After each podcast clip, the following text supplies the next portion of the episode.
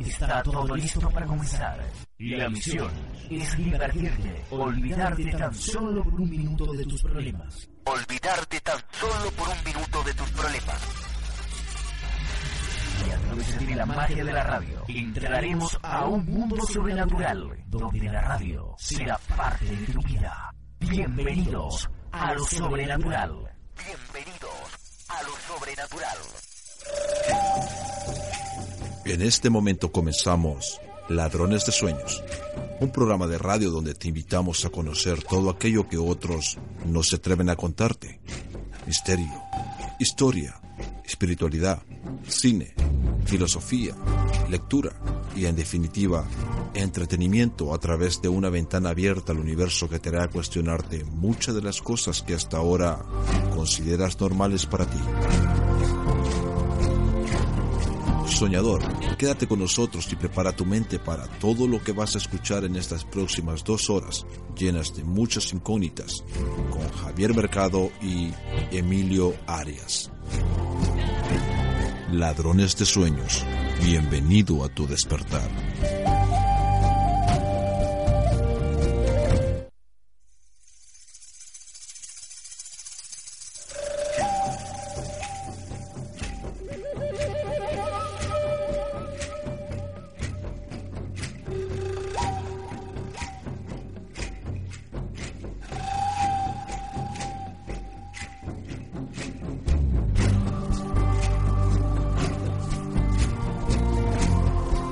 Buenas noches, soñadores. Bienvenidos un nuevo miércoles a vuestra cita con ladrones de sueños en el 107.7 y en Universal Radio.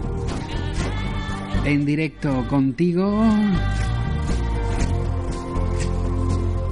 en un nuevo programa de Ladrones de Sueños con los saludos de quien te habla Javier Mercado, al frente al timón y bueno, y a lo que se precie una noche más. Y como no, me acompaña mi compañero y amigo Emilio Arias. Buenas noches, Emilio. Muy buenas noches, Javier, compañero y amigo, y a todos nuestros oyentes que sin duda esperaban este miércoles para recibirnos como todos los miércoles, ¿no? Estrenando ya nuevo mes, ya estamos en unas fechas que nos ponemos muy melosos, ¿no, Emilio? Sí, yo creo que este mes, pero eh, bueno, después haremos algo. Luego haremos algo, luego haremos algún juguete, algún, sí. algo tenemos para ir preparado.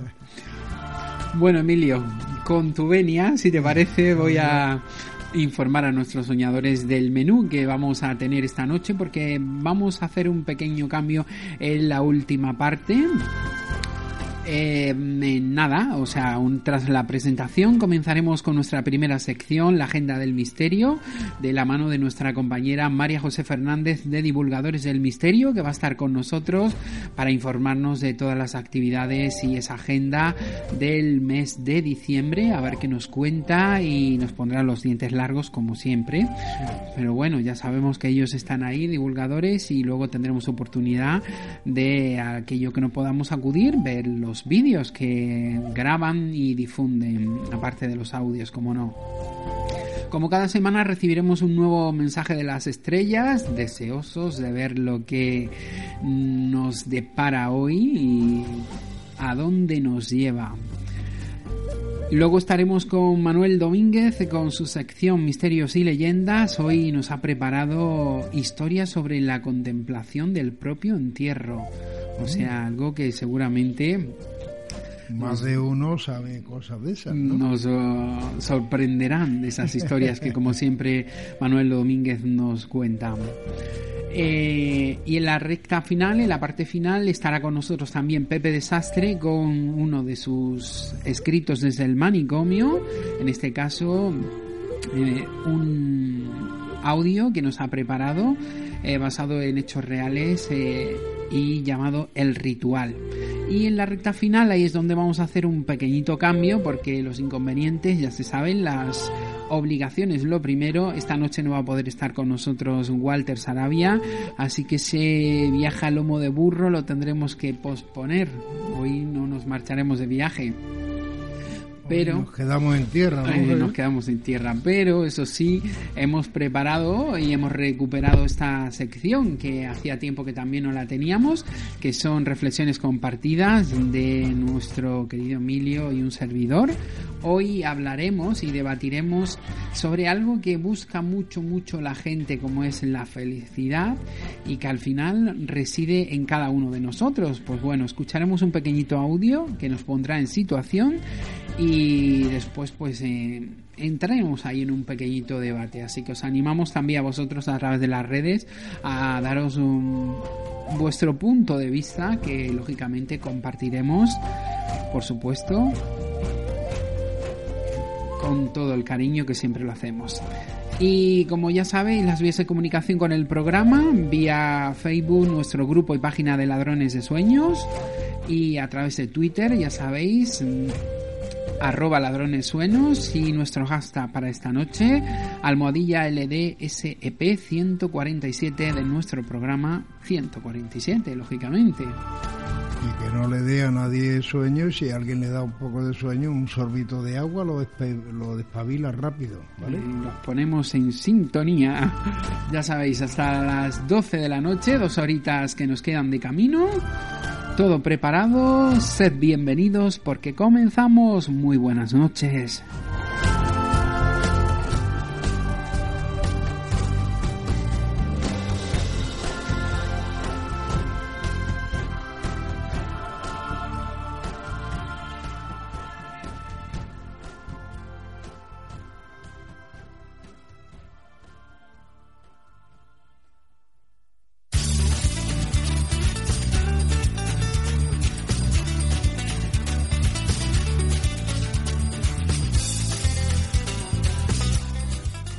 Estás escuchando Ladrones de Sueños con Javier Mercado en Onda Sur Motril.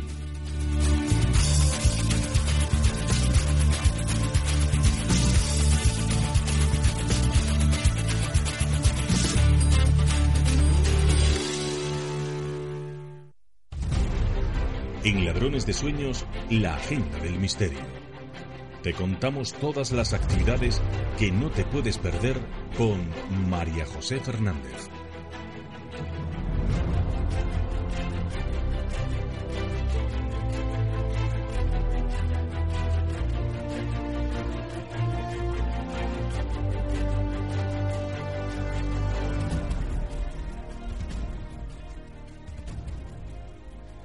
Y como bien habéis escuchado, entramos ya en nuestra primera sección, la agenda del misterio, y para ello, como es de rigor, lo que vamos a hacer es darle las buenas noches y la bienvenida a nuestra compañera y amiga eh, María José Fernández. Buenas noches, María José. Buenas noches, Javier. Buenas noches, eh, soñadores. Aquí estamos, eh, bueno, una vez más un día un día más de diciembre y bueno el último programa para mí la última sección para mí. Del año. del año. Efectivamente. Buenas noches María José. Buenas noches Emilio. Cómo te encuentras ya de cara a estas festividades que vienen porque vas a disfrutarlas de miedo no como siempre bueno, bueno, eh, no paramos. O sea, me encuentro bien, estamos ahí en forma, pero no paramos de grabar. O sea, en la temporada de diciembre que antiguamente era más light, pues nos hemos complicado la vida con una librería de historia eh, que, nos, que nos gusta mucho y estamos ahí todos los días. Bueno, sobre todo, ah, acaba de volver ahora de, grabar allí. Está hecho, está hecho un coloso, ¿no, María José? Sí, porque como además es un tema que le apasiona, pues no se pierde una. Pues que se vaya preparando que la semana que viene eh, nos tiene que guardar hueco, ¿eh? ah, bueno, pues lo avisaré. Avisa. la secretaria de divulgadores también. aprovecho, aprovecho para decírtelo porque luego me costará como siempre. sí, sí, sí, sí. Yo le, le paso nota ahora cuando terminemos. Bueno, pues María José, cuando tú quieras nos puedes contar qué tal se presenta este mes de diciembre. Bueno, pues este mes de diciembre se presenta mm, mucho de historia. Mm. Eh, no vamos a contar ya lo de los primeros días, ya lo veréis por ahí publicado, los primeros días de diciembre. Eh, sí vamos a contar que el martes a partir de, mm, creo que es a las 7 de la tarde, pero bueno, os metéis en la página que la haya apuntado aquí porque la otra vez me la comí, que no sé dónde la tenía apuntada. La página web es terciosviejos.es y ahí eh, están poniendo continuamente conferencias. yo me pongo al día la agenda y cuando me doy cuenta han puesto más en, los siguientes días. Entonces, son conferencias de historia, son personas que eh, son profesores de universidad, mayormente gente que ya también tiene libros, varios libros publicados, y hacen debates sobre un tema o sobre el libro que han publicado. Y bueno, resulta la verdad muy interesante. Entonces, la primera de ellas es el martes 10, eh, se titula Por el zar y por la patria. Que a mí me gustaría poder ir porque a mí el tema de los zares es que me apasiona, a ver lo que cuentan. Y si no puedo ir porque tengo más cosas, pues ya me, la veo seguro. A ver, el miércoles también tienen otra conferencia que se titula Cristo de Lepanto, una bandera de la Legión en el frente de Madrid tiene una pinta muy interesante. Aquí no han puesto ellos, por lo que he visto ahora en su página web, quiénes la dan, pero bueno, allá mismo hay otra manera de verlo que yo he pinchado y solo me he cogido los títulos.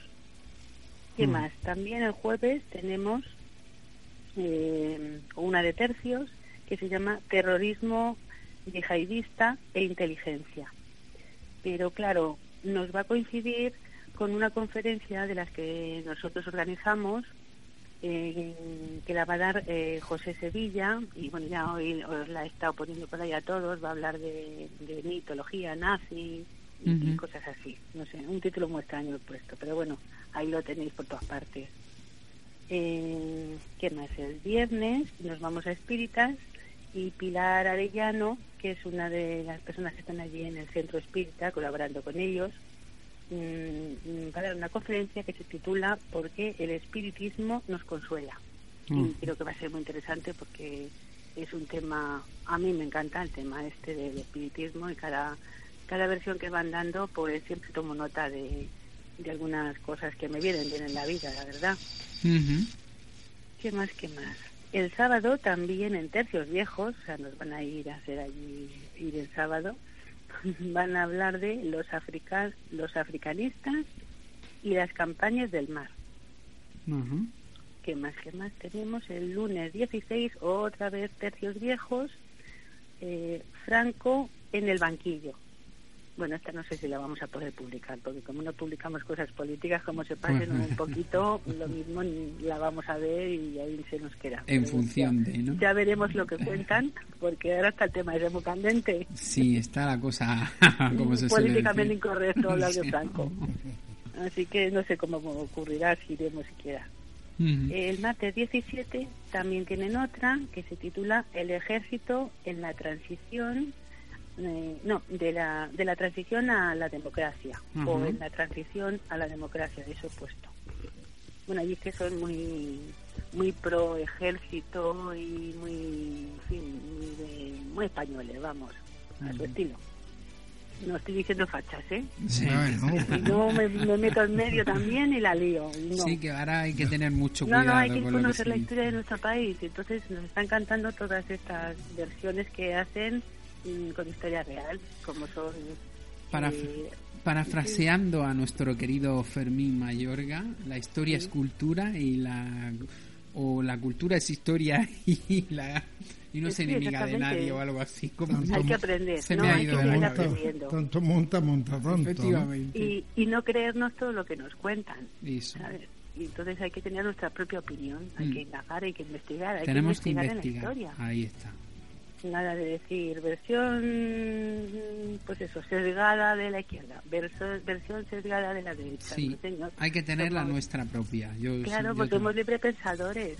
no, no tenemos que dejarnos manipular por una única versión. Entonces, pues eso, hay que leer mucho y hay que estudiar y, eso cuesta, cuesta. Sobre todo leer, a mí me cuesta mucho. El esfuerzo, claro. Previo las conferencias.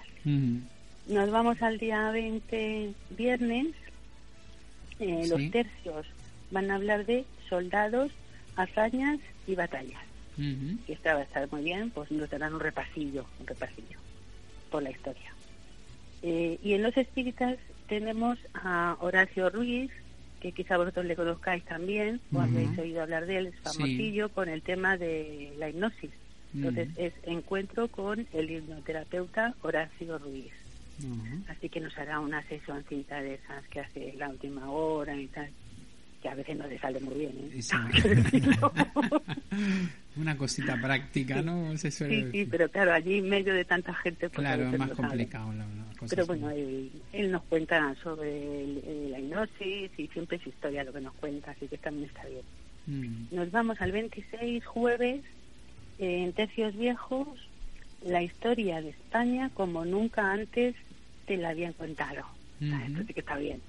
Pues sí, sí. bueno, a mí me lo contado en los libros de hace muchos años que decían, eran bastante escépticos. el 28, fijaros, hasta el día de los incidentes han puesto una conferencia. Vaya, esa... Pero esta, esta va a estar muy bien, porque va a hablar de María Pita y la defensa de La Coruña. Eh, guerra anglo-española eh, de 1585 a 1604. Y bueno, ya, ya me he pasado la noche buena y estoy llegando a la noche vieja, o sea que ya de momento esta parte de conferencias está, está dicha. Eh, lo que sí os quiero contar es que ya han publicado los de EPTA, grupo EPTA. Ah, eso, adelántanos sí, algo. Entonces aquí lo tengo el cartelito no me lo he pasado todavía la agenda porque es enero, sí. pero mirad qué interesante van a ser. Sabéis que son los lunes de, mediados de enero hasta mediados de marzo, son 10. Y entonces va a empezar Enrique de Vicente, luego Javier Pérez Campos, luego Jesús Callejo y Carlos Canales, que hacen un buen dueto, Francisco Pérez Caballero, Vicente Casania, Javier Arríes, nuestro gran amigo, Clara Taoces, Ignacio Martín Cuadrado, que no sé quién es, es el único que no sé quién es. Este va, su conferencia es con el miedo en el cerebro, entonces espero que sea musicólogo o algo, así. Luego va el grupo esta y luego cierra Javier Sierra. Yo os recomiendo que os apuntéis la de Javier Sierra, que es el 16 de marzo, porque a veces Javier Sierra no nos deja grabarle. Entonces, ir sacando ya entrada, que son 10 euritos para cubrir luego el pago en el local y todo eso. Tampoco se pasan, las chicas están en eso. y, y bueno, pues, bueno, recomiendo todas, pero si tenéis que elegir alguna que a lo mejor no la podéis ver luego a partir luego de marzo, porque sabéis que las guardamos todas sí. y luego ya pues lo sacamos a finales de marzo. Empezamos a publicando cuando terminan, efectivamente. Sí, nos lo han pedido así el grupo esta y, así lo establecemos. Bueno, esto ya no era primicia porque ya estaba publicado, pero ahora ya sí que os voy a contar una primicia. Venga, vámonos. La primicia es que volvemos en enero al Bar Negro. Ah, amiga, ya decía yo. Os espero algún día, vosotros. a ti Javier y a ti Emilio, que siempre lo prometen. Te haremos una visita, no te preocupes. Venga, al los dos junticos. Me lo tendré que llevar de la mano, María José, si no, si no, no lo ves tú allí. Le pones ahí en el asiento de al lado del coche y ya está. Y lo secuestro y, ya está. Le digo, olvídate hasta que volvamos. Ya Claro, porque a ti no te da pereza conducir. No, ya lo sabes. Que te deje llevar. Efectivamente. yo lo que pasa es que soy muy noble y como confío mucho en Javier, sé que no me va a perder no me va a llevar por lo Pues te pasa como a mí con Fede, que yo también me relajo y digo, venga, tira millas, yo me dejo llevar por mí. tira y hasta acá la onda. Pues mira, eh, esto no se lo he dicho a nadie, Vamos, ni siquiera se lo he dicho a Fede porque me encargo yo, mm. pero vamos a empezar el 11 de enero eh, esto cae en sábado, o sea que podéis venir perfectamente sábado por la mañana, podemos estar por allí por la tarde, solemos hacerlo sobre las seis y media, siete, según vaya viniendo la gente, porque a veces vienen todos juntos y ya empezamos que el, ponente siempre se agobia, ¿no? Y otras veces pues esperamos a que haya más gente para que el ponente se sienta con buen público. Ahí. Entonces empezamos con Manuel Berrocal, que nos va a hablar de un personaje que a mí me encanta, que es William Blake. Esta, esta conferencia mm, yo se la grabé hace muchos años en la Casa de Cantabria, pero mm, creo que la grabé solo en el audio o algo así. Y, luego me llevó él a una, bueno, con varios amigos que estuvimos allí en, en la Caixa Forum, había una, ¿cómo se dice? Esto que te enseña los cuadros, una... Una ¿no? sí, pues en una sala con dos Sí, cuadros una de William exposición Blake. de cuadros. Una exposición Eso. que hacen muchos en la Caixa Forum. Y bueno, fue alucinante, ¿eh? nos quedamos en una sala solo y no la pudimos ver entera. O sea, Mm. de lo que explicaron de cada cuadro. Y yo eso me gusta mucho la simbología y la gente que sabe de eso, pues yo alucino con ellos. Y con Sí, porque- mi, am- mi amiga Luisa también estaba con él, que fue cuando la conocí. Y ahora somos súper amigas, súper hermanas. Y la verdad que, bueno, yo quiero que prepare bien esa conferencia para el Bar Negro, que ahí estamos en buen, en buen sitio. Porque al final ver un cuadro no es lo mismo que acercarte y verlo cuando te están explicando y te están comentando. Percibes Es muchas más cosas. yo creo Hombre, que es claro, porque te van diciendo, mira aquí, esto es tal, y yo que para eso soy un pato, o sea, nadie me ha explicado el arte de esa forma, por eso, pues eso me encanta la gente que, que sabe todo esto. Hay Mm. que a mí- aprender de los sabios, hay que aprender de los Yo, sabios. yo de arte sé mucho, María José.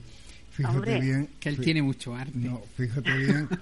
no, pero fíjate que a un amigo le hizo, otro amigo que era pintor, le hizo un cuadro. Sí. Y entonces le dijo, dice, oye, fírmamelo que sepa cómo lo tengo que poner en la pared. O sea, Ay, Bueno, pues yo no, yo no te digo lo mismo, pero vamos, yo de pintar, pintaba de pequeña en el cole, que dicen que pintaba muy bien, pero luego como no practiqué nada, pues ya nada, olvídate. Pero sí sé los cuadros que me gustan, que son los que yo pongo en mi casa. Y suelen ser, mm, pues eso, Paisajes, muchos... ¿no? Sí, no, no son paisajes, son, por ejemplo, cosas de Egipto, con simbología y algunos cuadros que, bueno, luego os mando alguno, ya veréis cómo significan algo, algo simbológico y, y con una forma, no sé, es, es mi estilo. No me, no me gusta cualquier cosa, ¿eh? me han Mm. regalado cuadros que los he dejado ahí y he dicho, bueno, el primer regalo que tenga que hacer, se lo regalo. Pues lo, lo traspaso, ¿no? Se Sí, porque oye, eh, es que todo ocupa lugar y mi casa es pequeña, entonces no hay que elegir. Hay que Sí, elegir. a veces hay que desprenderse de algunas cosas. Exactamente. Y luego tenemos el 18 de enero, también es otro sábado, a Mm. Enrique Ramos, eh, que nos va a hablar de los de, sue- de sueños lúcidos. Joder, he puesto aquí suelos luz- lúcidos. Son los limpitos, ¿no? Os lo cuento porque me da risa ahora pero mismo. te entiendes tú sola, María. Pues eso, no suelos lucidos, sino sueños lúcidos. Qué buena, se la tengo que contar a Enrique cuando Sí, tú dile que si nos tenemos que llevar la fregona, nos la llevamos. Y, No pasa y le nada. sacamos brillo al suelo. tú Bueno, la fre- si son sueños, la fregona mental, o sea, hay, que, hay como en Sí. plan brujos, ¿no? Llevamos ahí nuestras herramientas, pues hay que limpiar algo que nos sirva mentalmente. Mm. Bueno, después tenemos el 1 de febrero a Antonio Chávez, que es un amigo nuestro que habla siempre de Cábala y es un estudioso. Y bueno, está por ahí un poco perdido, pero pues el otro día me dijo, oye, ¿no hay una conferencia? Digo, a ver, que sea facilita, ¿eh? Porque tú de la Cábala eh, eres un profesor un poco que no te entiende nadie. Yo por lo menos no, no lo entiendo. Bueno, yo ni mucha gente, pero nos va a hablar de el 2020, año decisivo según la Cábala. Con lo cual, bueno, pues a lo mejor son pronósticos o, en fin, me, me interesó el tema. Así que le hemos colocado un día. Mm, Perfecto. Después, el 15 de febrero, tenemos a Mercedes y Hugo, que son una pareja que ella es medium. Y bueno, pues yo creo que nunca hemos llevado un medium ahí, salvo Paloma eh, a negro. Y es un tema que a mí me encanta también. Voy a ver, he visto unos vídeos de ellos de cómo hacen eh, sus especies de investigaciones que van a un sitio, además van con la familia, van con los niños y todo y van los niños también a, a ver qué sentís aquí, a ver qué no sé qué, en fin, nos puede interesar por el tema misterio y por el tema mediunidad, las dos cosas. Después tenemos a una muchacha que es amiga nuestra, que se llama Sere, amiga de Berrocal y de la Escóbula, eh, que está, esto ya va a ser un destripe total, pero como nos van a escuchar mm, 14 personas, no se lo voy a contar a ella ni que lo he dicho. Tiene un libro nuevo que está, claro, la he puesto para marzo porque a lo mejor en febrero todavía no lo tenía. Y Sí. es de Santa Hildegarda y Ujú. se llama Hildegard von Bingen y que bueno es todo un personaje creo que es un personaje místico. Yo la conocía por por las hierbas por la por la naturopatía y los libros esos de que dicen según Santa Hildegarda eh, hay que poner eh, manzanilla con esto con esto una pizca de tal pues de ahí, de ahí la conocía de mis libros. Y luego tenemos a uno que he casado esta semana, para el 21 de marzo, que es uno, un hermano masón, y que nos quiere hablar de la historia de la masonería social. Porque me dijo que no se hablaba de eso por ningún sitio, y le dije, ¿tú te atreves? Sí, sí, tengo mucho escrito y tal y cual, y dije, ya está. Pillado. Perfecto, tú que estás siempre Y luego tengo por ahí algunos pendientes de darles fecha, pendientes de que me digan que sí van a poder, porque claro, imagínate, abril y mayo, a ver quién de los, pues eso, qui- quisiera coger a Callejo y a Canales, quisiera coger, coger a, a Juanjo Sánchez Toro, a. Manuel Fernández Muñoz, a Miguel Ángel Ruiz, en fin. Pero bueno, ya iremos acoplando ahí lo Poco que se vaya pudiendo, porque luego a lo mejor sale encima de algún congreso por ahí que tampoco podemos. y- eso, a eso. Luego habrá que ir cuadrando todo eso Sí. con los congresos, que algunos saldrán por Bueno, de momento he cuadrado con dos, porque ya os anuncio que el 29 de febrero va a haber un congreso en Talavera de la Reina Ujú. de Misterio y el 28 de marzo el- está el Murcia Más Allá de Antonio. Sí. Entonces ahí ya está contenido eso y bueno, ya me pongo en el 11 de abril, pues ya suficiente hemos previsto, yo creo. ¿no? Pero que retomando un poco el tema de la masonería, María José, me Sí. parece que es un tema extraordinariamente interesante, sobre todo para que cambie la opinión de la gente que tiene sobre la masonería. Es decir, Bueno, los, pre- los prejuicios de la gente que Claro. tiene prejuicios con la masonería no los va no los va a cambiar casi nadie. No, pero, digo- pero si hay una, una información, hay un conocimiento, se podrá tener más o menos eh, otra, otro concepto de la idea, ¿no? Sí, pues mira, ya el año pasado metimos a un, uno, un hermano mío de, de la logia que es Luis Algorri, que estuvo ahí en el negro y pues creo que su conferencia se titulaba algo así que todo lo que querías preguntar en masonería y nunca pudiste.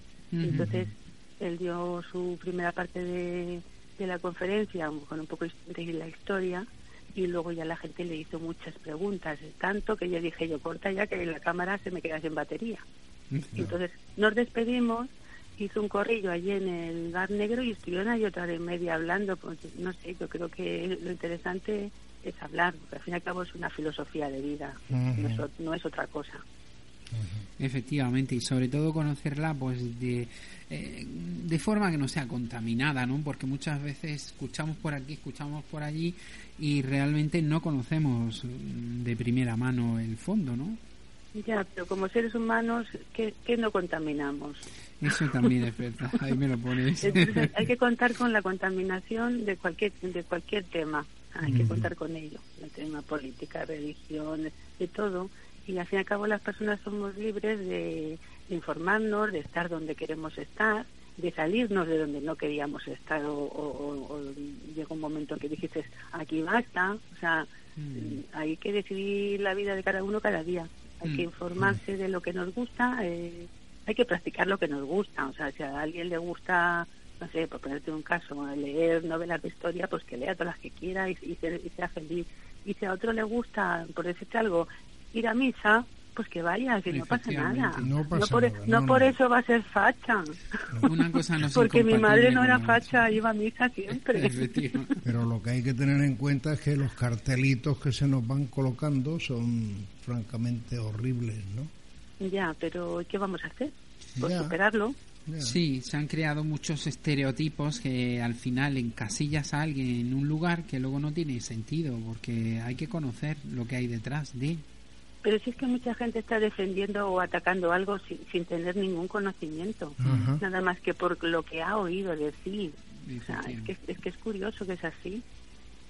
Ya juzgamos previamente, además, Sí, claro, sobre todo por la fachada.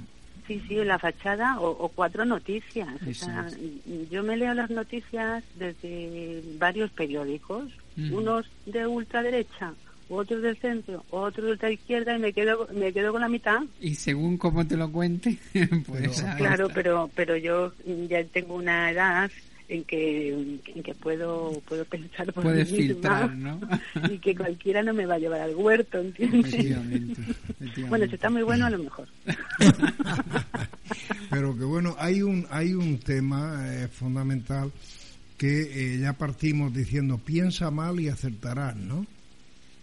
No, lo que pasa es que nos prevenimos, porque cuando tienes disgustos o decepciones mm, durante la vida, puedes hacer dos cosas, o decir, bueno, la siguiente vez no me voy a, no me voy a equivocar, voy a que mi intuición sea...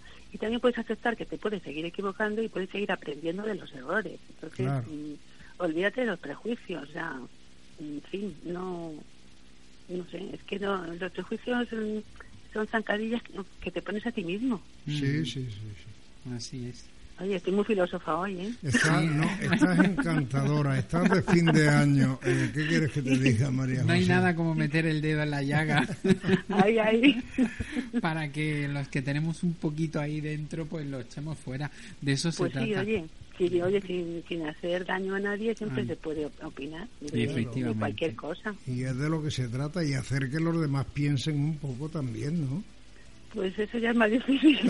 Bueno, por lo menos lo intentamos. Nosotros No aquí sé, cada semana ponemos no- nuestro granito de arena. Luego ya habrá quien nos escuche y apague la radio, habrá quien nos escuche y no siga escuchando o se lo pase, o habrá quien se quede con nosotros hasta el final. Pues bienvenido, creo- si, siempre. Creo- si, si aportamos algo, aparte de estar en un grupo que nos gusta estar y con gente que nos llevamos bien y todo eso, si aportamos encima algo, pues ole. Y el, Bienvenido. que, y el que no, pues oye, porque tiene la cabeza dura y cuadriculada, pues que siga, que siga.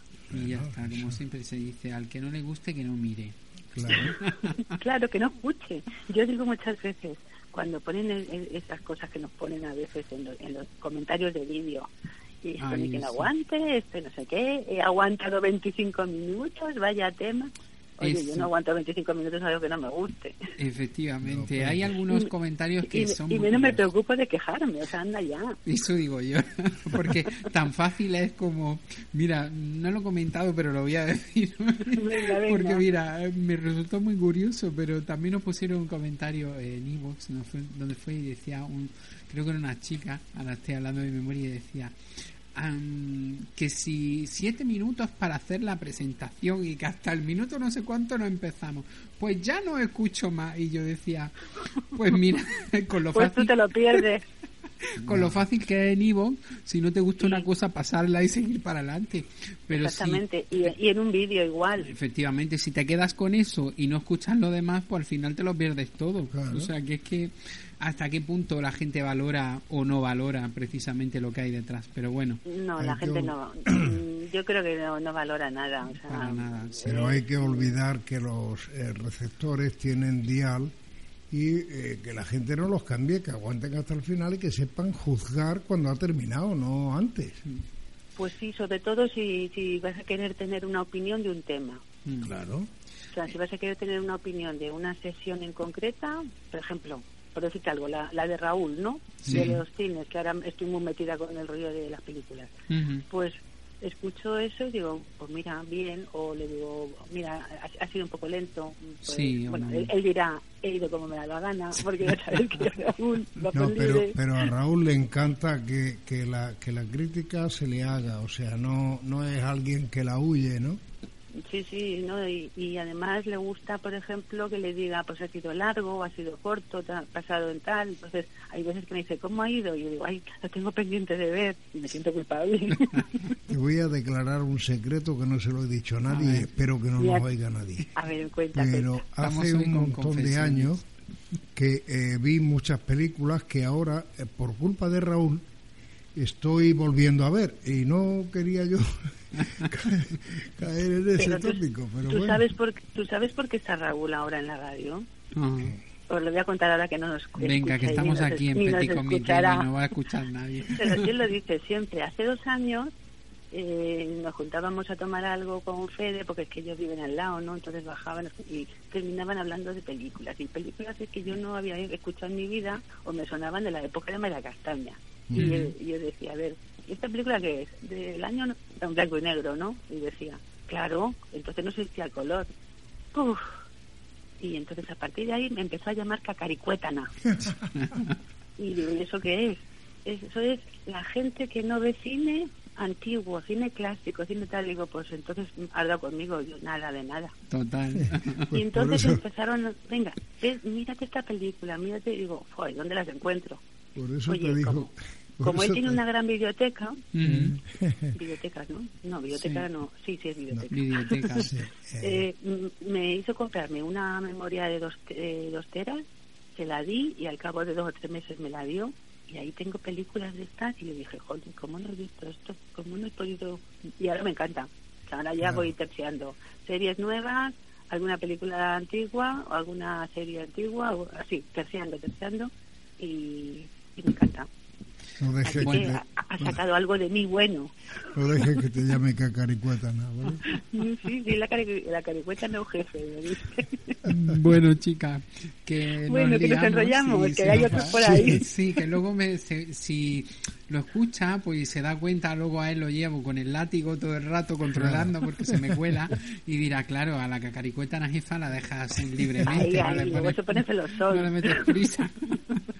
Así que, María José, muchísimas gracias por estar con nosotros, como siempre, por informarnos de todas estas actividades y, bueno, desearte unas buenas Navidades que están ahí ya a la vuelta de pues la sí, Ya nos felicitaremos, esas felicitaciones que nos pasamos por WhatsApp. Pero en vivo, por lo menos, por lo menos en vivo, porque ya nuestra próxima agenda será en el 2020. O sea que muy bien. Pues un, abrazo. a todos y buen programa. Un abrazo a Fede y si puedes, besos a la Cibeles, ¿vale? Recuérdale, recuérdale la semana que viene.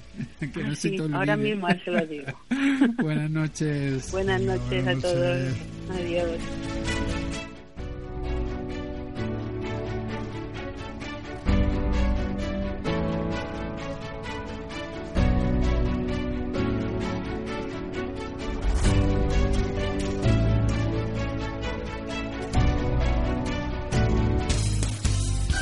Estás escuchando Ladrones de Sueños. You are now hearing Dream Thieves. Ladrones de Sueños.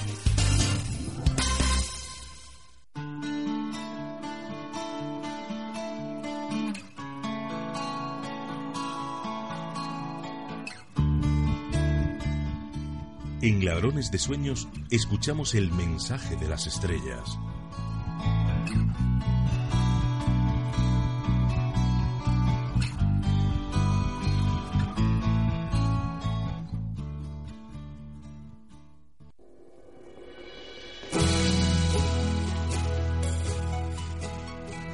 Saludos, les habla Imón.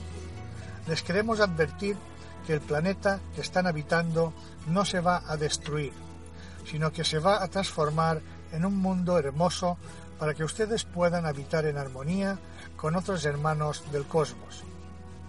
En estos momentos, todo lo que conocen y pueden entender sobre el planeta en que viven va a cambiar muchos conceptos enraizados que no son acertados para el entendimiento del movimiento vibracional planetario que está aconteciendo ya en su mundo.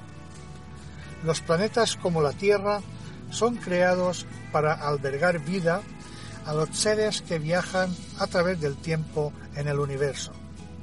Los viajeros del tiempo llegan de muchas zonas habitadas del mismo lugar en diferentes tiempos y dimensiones, por lo que no les deberá sorprender que ahora se están acercando al anillo solar de alta frecuencia que emite los tonos primigenios estacionales que hacen vibrar los mundos a través de los minerales y el hierro cristalizado de sus núcleos. Esto hace que cada planeta resuene con la energía tonal que se emite a través del Sol central de su universo, para que los tonos activos se infundan en los mundos que ya están vibrando por 26.000 años en otra sintonía diferente. La nueva tona, nota tonal del universo es traducida y aplicada por el transformador integral de la galaxia y repartida a los mundos uniformemente según sus programas evolutivos. Sus astronautas están viendo en el espacio formas indescriptibles que no conocen, y esas formas de vida siempre han estado en estos lugares de las capas de la atmósfera, ya que son las que se encargan de las funciones retroactivas de las cargas lumínicas de los soles y aportan energía a las zonas de vida planetaria. Estas formas son energías vitales que están entre la tercera y la cuarta dimensión y aportan la energía limpia en las zonas de vida. Muchas otras criaturas conocerán cuando se abran las puertas de las dimensiones, pero ello no acontecerá sino gradualmente y ustedes irán conociendo algo más de la realidad que todavía no han descubierto. Les estamos haciendo conscientes poco a poco a través de sus creencias de que todo va a ir cambiando fuera de su tiempo y así como lo conocen. Verán y se darán cuenta que el tiempo pasa más deprisa y que ustedes sienten algo diferente en su interior. Sentirán cómo son las cosas y no cómo pretenden que sean. Sentirán la naturaleza con más fuerza y la protegerán. Entenderán la vida con una perspectiva diferente y se abrirán a nuevas creencias de ustedes mismos y otros conceptos nuevos más amplios nacerán en sus mentes. Ahora, hermanos, solo estamos planteando y plantando la semilla para que brote otro estado de vida y ser. La vida es más de lo que puedan decir o creer. La vida va más allá de ustedes y es algo que nos regala el amor a todos los seres que existimos por él. Ahora el camino puede ser maravilloso con toda la luz que lo ilumina, pero también puede ser más pesado si no es iluminado por cada uno de ustedes. Amados hermanos, quédense, quédense con lo más profundo y pequeño. Será lo más grande y hermoso que puedan encontrar, ustedes mismos. Amor, hermanos, estamos en contacto. Imón Pleiades. Bien, este ha sido el mensaje de este ser, un mensaje muy interesante y muy instructivo, la verdad. Y bueno, espero que nos sirva a todos. Venga, gracias por recibirlo.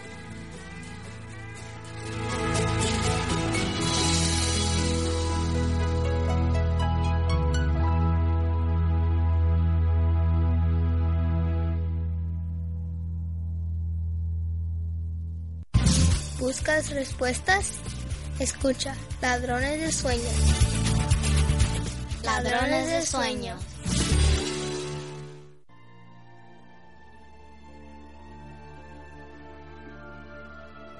Ladrones de sueños.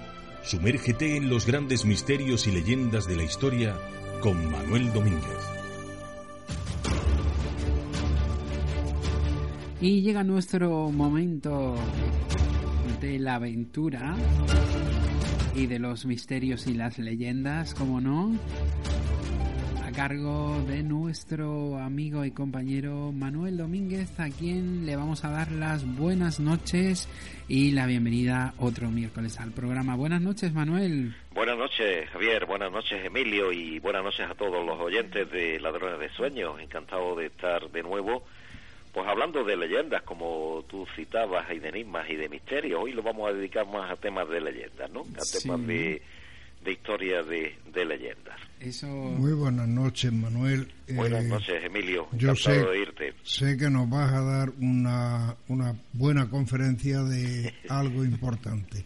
Espero, espero que el tema es muy curioso y, y espero pues un poco hablar hoy quizás de literatura más que pero una literatura que evidentemente ha tenido una gran difusión y, y el tema de, de- de leyendas como de- decíamos el título de, de la sección la contemplación del propio entierro Eso, eh, cualquier cosa no Casi nada, ¿no? casi nada. Y, y es verdad, es verdad que en la literatura española y en las leyendas urbanas españolas eh, existe existe esta leyenda desde, desde muy antiguo, ¿no? Esa historia de del contemplar es a veces con motivo y a veces sin motivo el, el propio entierro. Fijaros que mm, quizá uno de los documentos más antiguos eh, que se conservan sobre una contemplación, uno- sobre una historia, una leyenda de la contemplación, que dicen que es verídica, pero la recoge el Antonio de Torquemada en su libro publicado en 1570, el, el Jardín de, de Flores Curiosas, ¿no? La historia es, es muy curiosa y, y- y corresponde a toda esta serie de leyendas que después se va a seguir transmitiendo en la cultura mm, de, este tipo de, de, historias españolas y por supuesto en muchísimas obras de, literatura española hasta, hasta la actualidad prácticamente, ¿no? Eh, en este caso de, de, la historia que nos cuenta don Antonio de Torquemada en, ese libro que yo citaba, El Jardín de Flores Curiosas, eh, no cita el nombre de, seguramente porque era un personaje de alto linaje en su época, no cita el nombre, es anónimo, ¿no? Pero la historia es curiosa, la historia es, se parece mucho a las historias posteriores que ahora contaré, ¿no? Este personaje, este señor, seguramente un noble poderoso y un noble eh, de, con, de, importancia eh, en el, el, Toledo del siglo XVII, perdón, del siglo XVI, se va a aprender de, como no podía ser menos, de los encantos de una, de una monja, ¿no? Y bueno, el hombre, pues conquistar una monja era una de las cosas más, más aventuradas de aquellos aventureros y don Juanes de, de la época. El hombre consigue por fin que la monja le dé la llave de su celda. Y, y bueno, pues es una noche va al, convento y para llegar a las, a las a la celda de donde estaba la monja para allí apagar su ardiente amor, eh, tenía que pasar por la iglesia. Y cuando llega, entra a la iglesia del convento, mm, se encuentra con que hay un entierro. Es decir, eh, ve que en el altar se ha levantado un, un túmulo y que alrededor hay varios frailes vestidos de negro con capuchas y antorchas encendidas y cantando por la típica eh, oraciones de, de, de, responso, ¿no? Y, evidentemente eh, su sorpresa fue, debió ser eh, grande, ¿no? Cuando empieza a preguntar quién es el, el, fallecido, es decir, quién a esa hora de la madrugada le estaban haciendo un entierro, la respuesta de uno de los frailes es que él es su propio su propio entierro lo que le está viendo no eh, evidentemente nos podemos imaginar la sorpresa se acerca a la caja y se ve eh, muerto allí en la en la caja. Y indudablemente pues él sale demudado de, de la iglesia ya se lo olvida hasta la monja el tema de la monja sale demudado de la iglesia y se sube al caballo para volver a su casa y en el momento que anda por las calles subido al caballo empiezan a perseguirle dos perros negros, dos perros monstruosos negros. Él llega a su casa, se encierra en su habitación y en su propia habitación se encuentran los dos perros que lo matan, lo devoran allí mismo. Es decir, la historia es muy curiosa, él ve su propio entierro y lo que le hace es adelantar un poco la historia del entierro. Los dos perros lo van a matar eh, poco tiempo, unas horas después, lo van a matar en su propia casa. Seguramente esta es una historia relacionada, pues, pues con un, con un tema de, de, amores sacrílegos, ¿no? Entre galanes y monjas, ¿no? De, la idea es un poco, pues, eh, amonestar, ¿no? Es decir, de alguna manera que no ocurra y entonces para que estas cosas no ocurran, pues, ahí habla de su propio, de, la contemplación del propio entierro, ¿no? Y tiene un desenlace, en este caso, eh, que, que es la muerte, ¿no? Otras veces sería la conversión, ¿no? Convertirse al cristianismo o ser un hombre eh, creyente, ¿no? Como la historia de Don Miguel de Mañara, en la Sevilla también del siglo XVII, ¿no? Don Miguel de Mañara era otro noble, era otro Don Juan, otro típico conquistador, pendenciero, eh, hombre de, de, noche en la Sevilla de aquella época y una noche iba perdido, esta es una historia real evidentemente, perdido por las callejuelas de, del barrio de Santa Cruz de Sevilla, cuando se da de bruces con un cortejo funerario. Eh, debía ser un cortejo funerario de una persona principal porque era un, un entierro de categoría y iba pues la, la, caja funeraria iba precedida pues rodeada pues de personajes con, con antorchas. Y él pues lo mismo pregunta por la identidad le llama la atención un entierro por la de madrugada en Sevilla, los entierros no se hacían de madrugada en aquella época, estaba prohibido hacerlos de noche, salvo excepciones, y, él pregunta quién es el, el muerto, quién es el, a quién llevan a enterrar y el bueno de don Miguel pues le dan la respuesta que, que él no se esperaba, ¿no? que le dicen que evidentemente el muerto es Miguel de Mañara. Es decir, él vuelve a ver también, como el personaje de la historia de Torquemada, su propio entierro. En este caso, don Miguel lo que hace es convertirse, ¿no? Convertirse en un hombre eh, buenísimo, de ser un hombre de mala vida a convertirse en un hombre que abandona las pendencias y la vida tarambana y los amores y los desafíos y se transforma en un caballero dadivoso y que funda precisamente el hospital de, la caridad de la ciudad de Sevilla, ¿no? Es decir, que es una historia real, ¿no? Don Miguel de Mañara, eh, hombre de pendencias, hombre de, de tarambana y calavera y todas esas cosas, se convierte rápidamente al ver su propio entierro, se convierte eh, en un personaje que va a invertir su fortuna en, ayudar a los pobres, construyendo el, y fundando el Hospital de la Caridad de Sevilla. Curiosamente, él le encarga a Bardel Leal, un pintor de la época, que en la iglesia del, hospital eh, tenga dos cuadros, el Cine y Gloria Mundi, cuadros dedicados a la muerte, al, al, valor de las pocas cosas que en la vida terrenal la muerte acaba todo, y en esto oculi los dos cuadros famosos de Bardel Leal en la iglesia del Hospital de la Caridad que él funda en Sevilla tras este eh, lúgubre y fúnebre encuentro con su propio entierro. ¿no?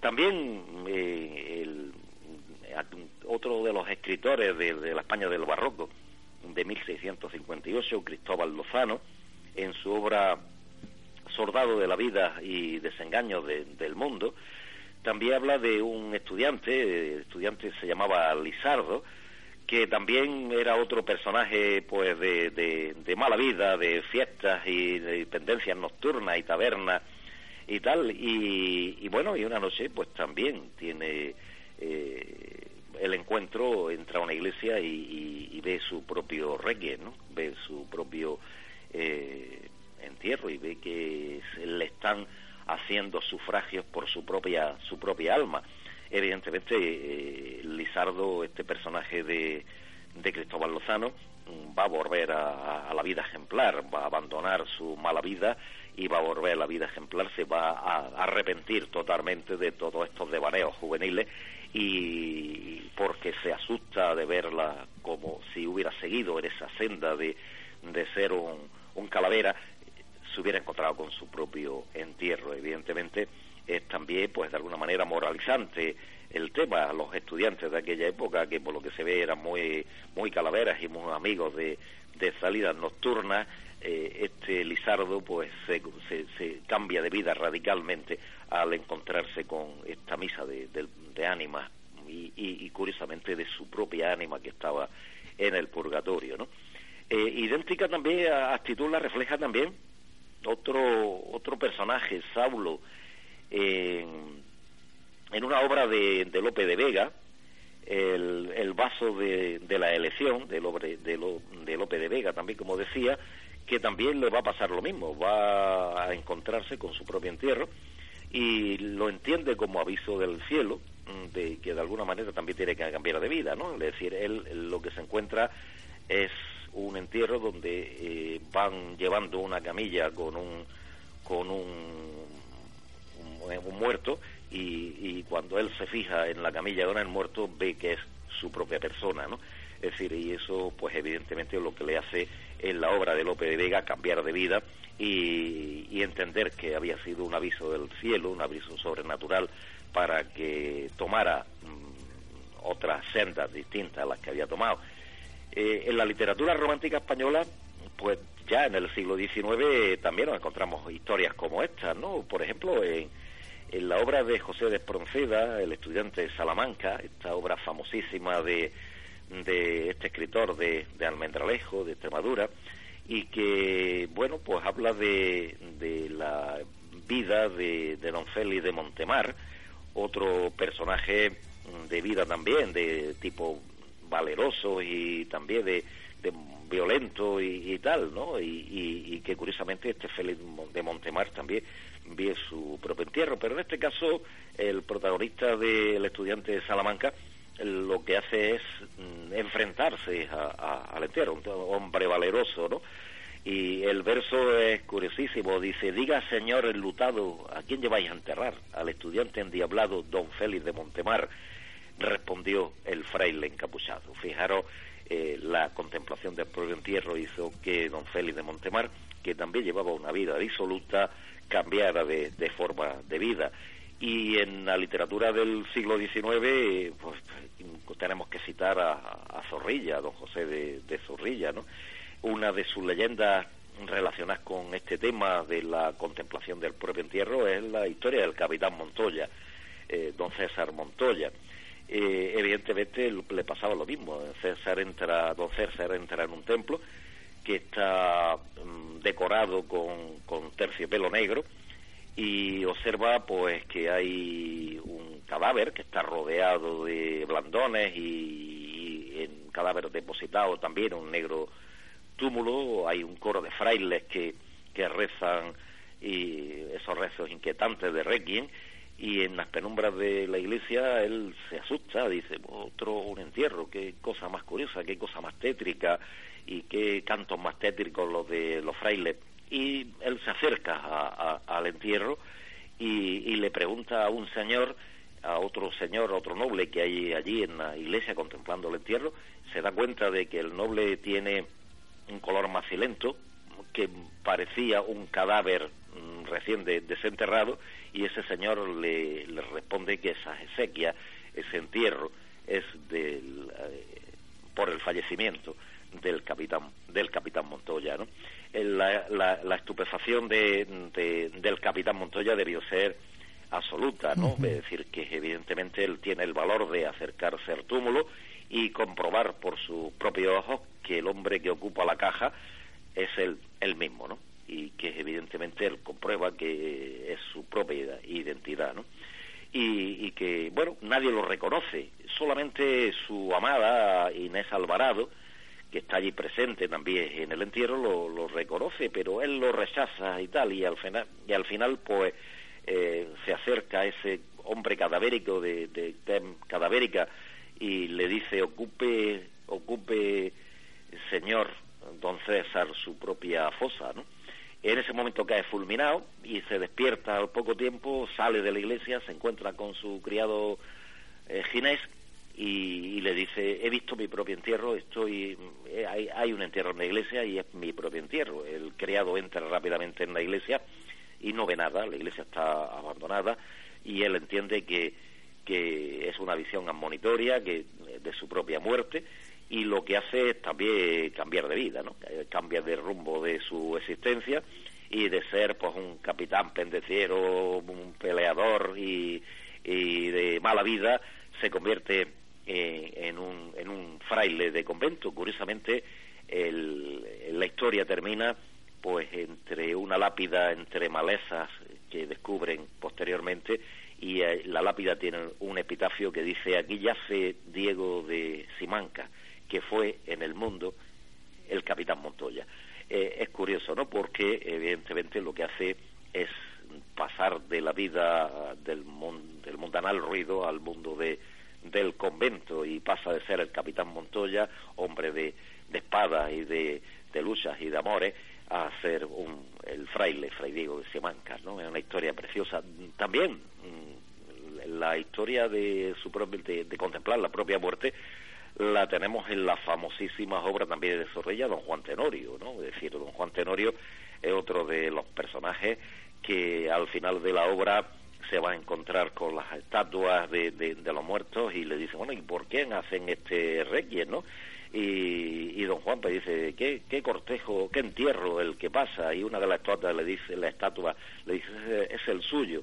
Dice, muerto yo, dice el, capitán, hablando del capitán Centella, lo mató en la puerta de su casa, evidentemente a partir de ese momento y con la ayuda de su amada doña Inés, el, el capitán eh, don Juan Tenorio cambia de vida absolutamente y, ya pues también salva su existencia viendo su propio entierro.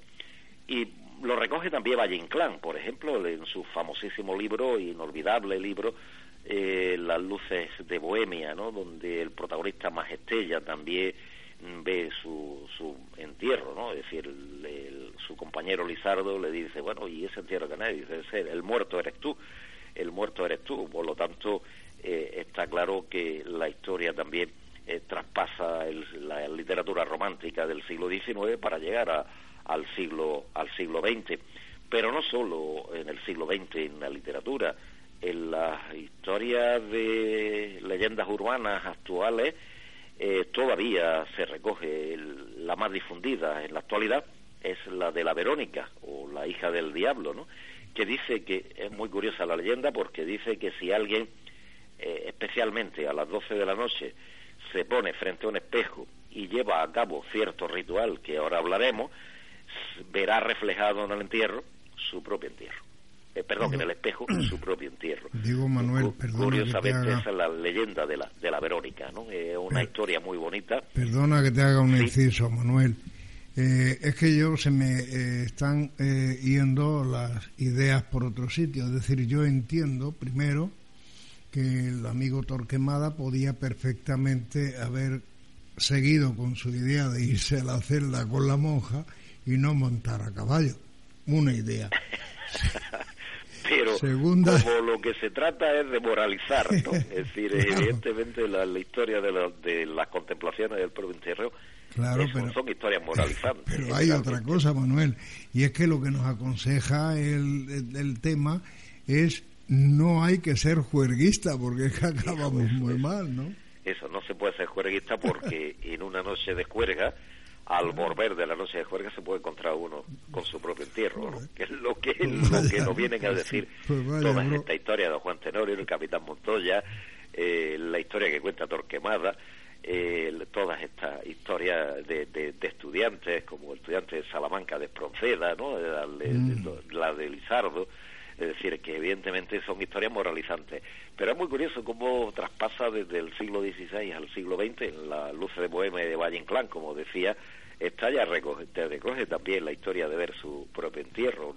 En este caso no es tan moralizante como las antiguas historias, pero casi todo está por ahí, ¿no? De, mm. de espadachines, pendencieros, borrachos, eh, gente que vive la noche, la mala vida de la noche y que en su mente siempre está la historia de conquistar a alguna monja, ¿no? Es decir, que y, en la España del siglo XVII, en esas callejas del barrio de Santa Cruz, en Sevilla o en Toledo, es decir, que evidentemente eh, las historias son muy moralizantes, pero lo que yo decía, Emilio, es que incluso ha pasado a nuestro mundo actual. Hay un libro que es muy curioso que se llama La ciudad oral, eh, de un profesor de la Universidad de Alcalá, que es José Manuel Pedrosa, al cual eh, invité algún día a que, y, vendrá a Motril a dar una conferencia, y Sebastián Moratalla, donde relata esta leyenda que todavía queda en la actualidad sobre la peligrosa Verónica, ¿no?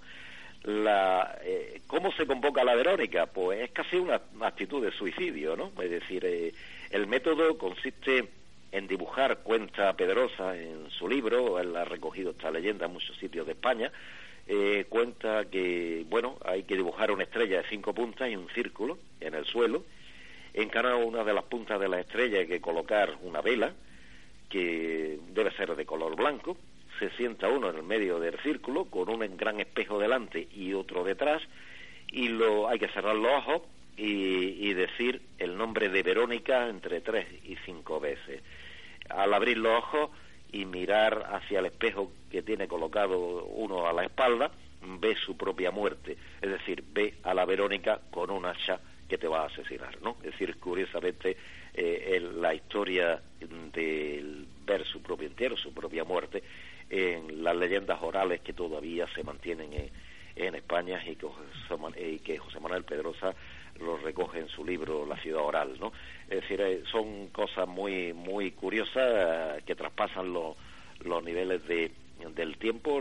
Es verdad que son elementos de literatura romántica, Espronceda, Zorrilla y, por, por supuesto los autores clásicos españoles como Torquemada o Lope de Vega lo recogen perfectamente, ¿no? Pero la historia es muy curiosa, luego la historia y la real, ¿no? La parte literaria está muy bien, pero la de Miguel de Mañara es una historia real, ¿no? Es la cuenta, ¿no? El, el, propio autor, el propio biógrafo mm. de Miguel de Mañara la cuenta, es decir, perdido por las calles de Sevilla se tropieza con su propio entierro, hasta tal punto que de ser un pendenciero, malavidas y juerguista, nocturnos y tal, se convierte en uno de los hombres que más caridad hacen en Sevilla, fundando un hospital de pobres como es el Hospital de la Caridad, el magnífico Hospital de la Caridad, que yo recomiendo verlo cada si cuando algunos de nuestros oyentes vayan a Sevilla, que lo visiten, que es un hospital muy curiosísimo, con los cuadros de Valdel Leal sobre la historia de las postrimerías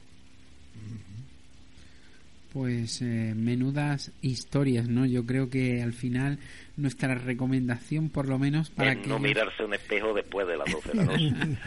o aquellos que salgan de marcha, que luego sepan cómo vuelven, ¿no? Eso es. Las historias son muy bonitas, ¿no? Eh, cuento, eh, bueno, no sé si es real, pero también en nuestra ciudad existe una pequeña historia relacionada con esto, ¿no? Eh, me la contaron no hace mucho, eh, en la iglesia del Carmen, eh, estaba abandonada durante después, después de, la, de la guerra civil y cierta persona de Motril, aquella noche que también venía de recorrer algunos de los sitios de bares de Motril, nocturnos en los años 40, pasado por el camino las cañas, vio la iglesia ilumina, entró y se encontró con su propio entierro también. Una historia que me contaron de Motril. ¿eh? Es curiosa como... Y estoy hablando de los años 40, ¿no? Es decir, de, después de la guerra civil.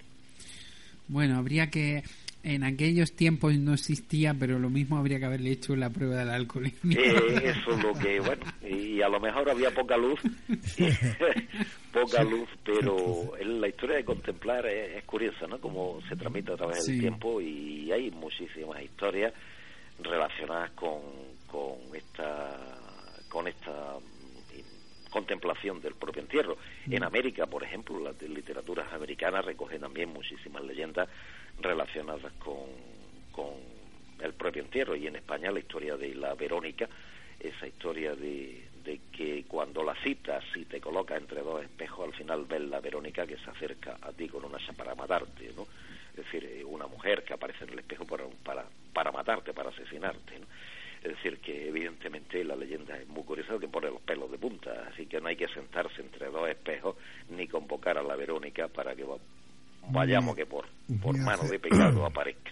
Ni hacer el círculo ni el pentagrama. Efectivamente. vayamos que por mano de pecado aparezca. vayamos a que venga con el hacha y con el hacha. complique la vida, Manuel. Yo creo que al final, mm, realidad o leyenda tiene que ser un gran impacto el encontrarte delante de tu propio entierro, las cosas. Sí, pero además eh, la imagen romántica, ¿no? Es decir, la imagen como recogen los escritores de, del barroco español, el siglo de oro, o, los escritores de, del romanticismo, esa, ese modelo tradicional de, del entierro de aquella época, un túbulo negro, la caja puesta allí, todo la iglesia eh, a oscura, mm, decorada con terciopelos negros, los frailes con, con hábitos negros, con las capuchas puestas, con las antorchas encendidas, la imagen es sobrecogedora, ¿no? Imaginando encontrarnos esa historia de golpe al entrar en una iglesia y más preguntar a un señor que tiene, como cuenta la historia, de, del capitán Montoya que tiene eh, aspecto cadavérico y que resulta que te diga que, el, entierro es del propio capitán Montoya, ¿no? De eso debió ser evidentemente un golpe impresionante, literario, evidentemente recogido. Yo quiero citar que toda esta historia es muy curiosa, ¿no? Están recogidas en, y un libro que, que recomiendo a nuestros oyentes, que es muy, muy curioso, es el libro se llama Portentos y prodigios del siglo de oro y es de Luciano López Gutiérrez, el profesor Luciano López Gutiérrez, que hemos tenido la suerte de tenerlo dos veces en Motril, una vez en un curso de verano de la UNED y otra vez en una conferencia con Masí, y nos estuvo hablando pues de cosas, no de este tema especialmente, pero sí de otras cosas relacionadas pues, con las leyendas y con la historia. El libro de Luciano es una auténtica maravilla, es curiosísimo y agradabilísimo de leer y recoge muchísimas historias relacionadas con, con la contemplación de la pena, perdón, del propio entierro o historias de portentos y prodigios eh, ocurridos en la España de, del siglo de oro, del siglo XVII, ¿no?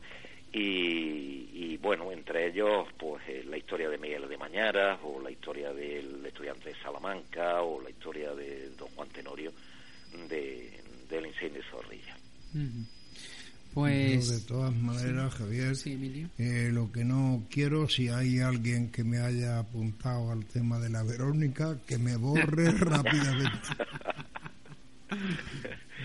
que a nadie se le ocurra hacer eso como muchas veces decimos, ¿no? La contamos cómo se hace, pero que no, no debe hacerse, ¿no? Si han apuntado la receta, que la borre. Vayamos a que, la historia se, se, se cumpla, ¿no? La historia de la Verónica se cumpla o la hija del diablo se le llama también ¿no? en las leyendas españolas que todavía están muy presentes en muchos sitios de este país ¿no? esa idea de la Verónica o de la contemplación del propio entierro hay cantidad de leyendas en este país yo siempre digo que España es un país muy rico en, leyendas en historias en enigmas de este tipo ¿no? es un país riquísimo eh, en leyendas y cuando uno contempla libros como el del profesor Pedrosa, Pedrosa o el profesor Luciano y tal, Luciano, el profesor Luciano López, pues evidentemente eh, es, divertidísimo además, ¿no? Porque las historias son, son curiosísimas y, y bueno, hoy hemos traído estas historias de la contemplación de,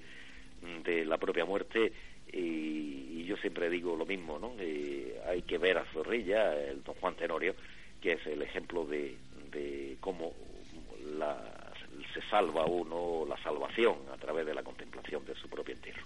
Digo que Espronceda era un poquito complicado porque ten en cuenta de que uno de sus mejores poemas, aquel de Me gusta ver una bomba mansa caer del cielo, ¿no? Eso es. Eh, eso era tremendo, ¿no? Sí. Me gustaba ver un cementerio. El libro del estudiante de Salamanca, la hora del estudiante de Salamanca es, buenísima, ¿no? Es decir, que es, curiosa el estudiante de Salamanca porque además el estudiante de Salamanca que es Félix de Montemar, el protagonista, mientras que en todos los demás historias eh, casi todos lo que hacen cambiar de vida es no enfrentarse a, su propio entierro, sino el, contemplar su propio entierro, lo hace eh, cambiar de vida. Aquí el, estudiante de Salamanca, Félix de Montemar, lo que hace es enfrentarse, ¿no? Es decir, evidentemente mentira, estas cosas que me contáis es mentira, y don Félix de Montemar no puede morir nunca, ¿no? Es un bravo y no puede morir absolutamente nunca, a pesar de que estaba viendo su propio entierro. Pues Manuel, como siempre, darte las gracias por estar otra noche más con nosotros, por ilustrarnos con estas historias. Como siempre decimos a nuestros soñadores cuando terminamos tu sección, animamos a que investiguen un poquito más. Hay, como tú decías, Javier, hay mucha literatura sobre este tema y, y bueno, pues que, como decías, pues que nuestros oyentes sigan leyendo, es decir, que sigan en España he publicado muchísimas cosas sobre leyendas y sobre historias eh, de este tipo y, bueno, lo importante es descubrirlas, ¿no? A más de uno le habremos picado la curiosidad, seguro. Pues, pues, un abrazo enorme, Manuel. Igualmente para vosotros y saludos para los oyentes y, espero pues que, como decía antes, no, pues que este tipo de, de historias pues sigan picándole la curiosidad y ampliando un poco los conocimientos de esta de este gran país que, es España y que esta historia cultural tan tan interesante que tiene este país. Aprovechamos para desearte unas felices fiestas porque ya nos volvemos a encontrar el, año próximo año. Efectivamente. Yo miro aquí a la silla que tú ocupas aquí en el estudio y la veo vacía y digo, ¿cuándo va a ocupar la Manuel? Empezaremos, si Dios quiere, el próximo año a estar pues todos los los miércoles, con, con, presente en el estudio. Espero que sea así, esa es mi intención, y, seguir colaborando con lo que pueda, pues con este magnífico programa que se hace tan, tan bien y tan bonito que es Ladrones de Sueños con mucho cariño, como siempre. Eso es lo que más le ponemos, cariño, que es lo más importante. que es lo más importante. Lo dicho, Manuel, muchísimas gracias y buenas noches. Buenas noches y que paséis feliz Navidad a todos y un año, pues 2020, que sea tan bueno por lo menos como este. Que nos traiga buenas cosas. Eso Un abrazo muy fuerte. Venga, muy fuerte. Chao.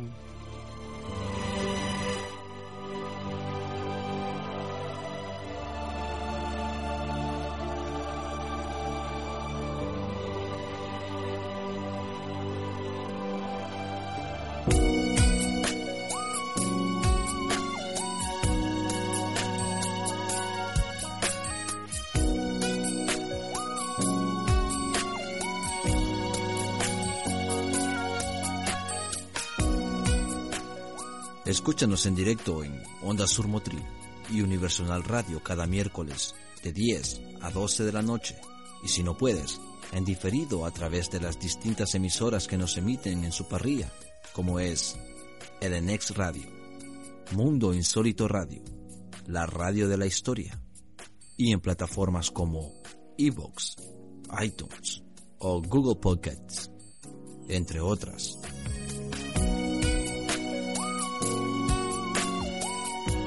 Contacta con el programa a través de las redes sociales, fanpage de Facebook, arroba ladrones de suenos, vía Twitter en arroba ladrones de suenos o a través de nuestro email info arroba.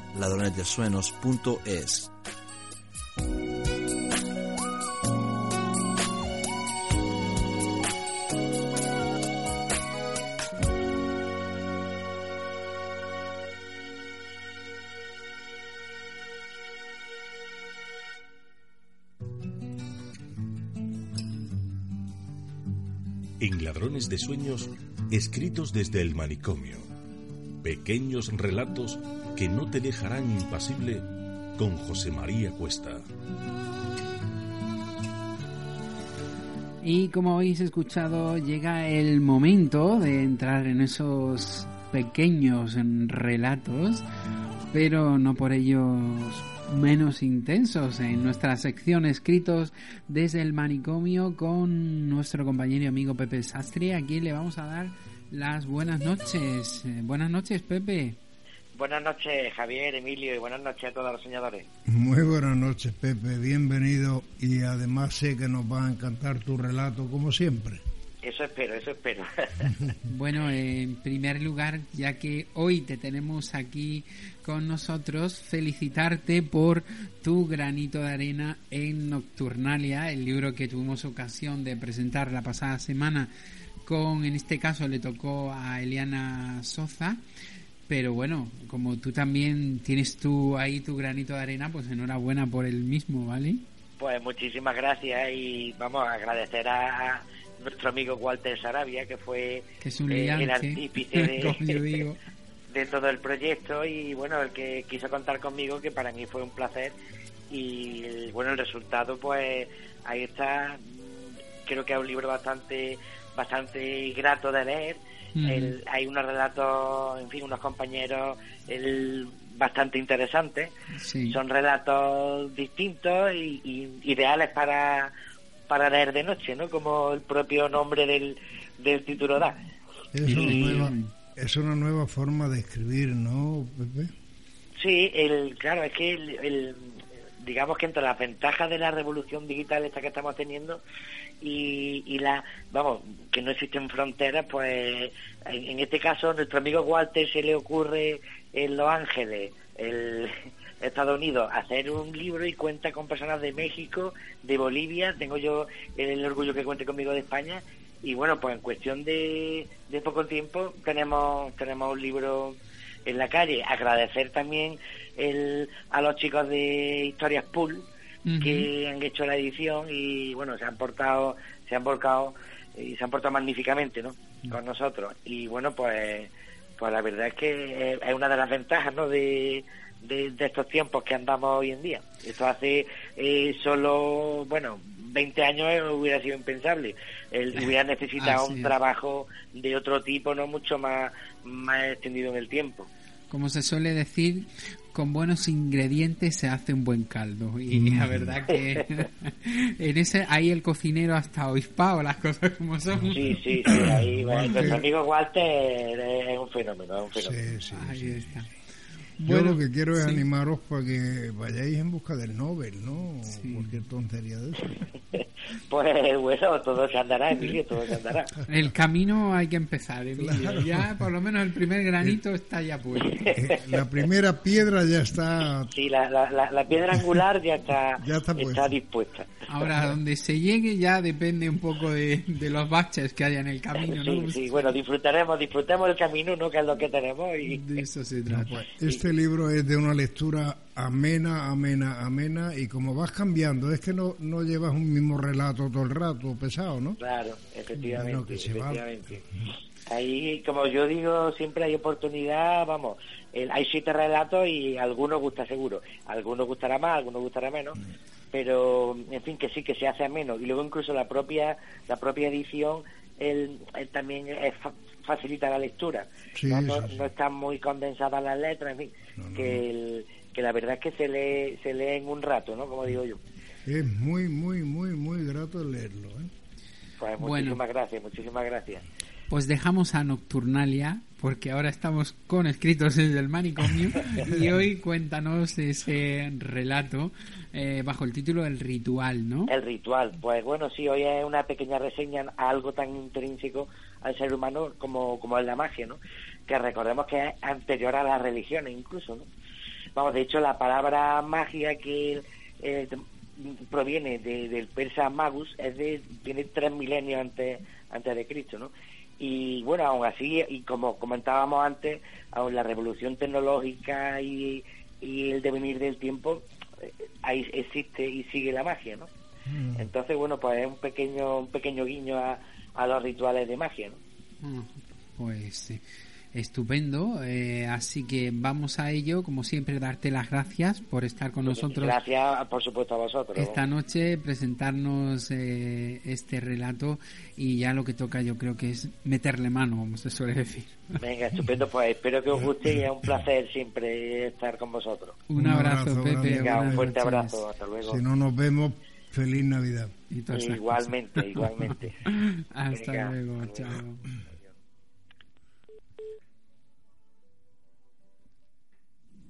Soñadores, ¿os gusta la magia? Quizás antes de empezar a experimentar con ella, os gustaría escuchar esta breve historia basada en hechos reales. El ritual.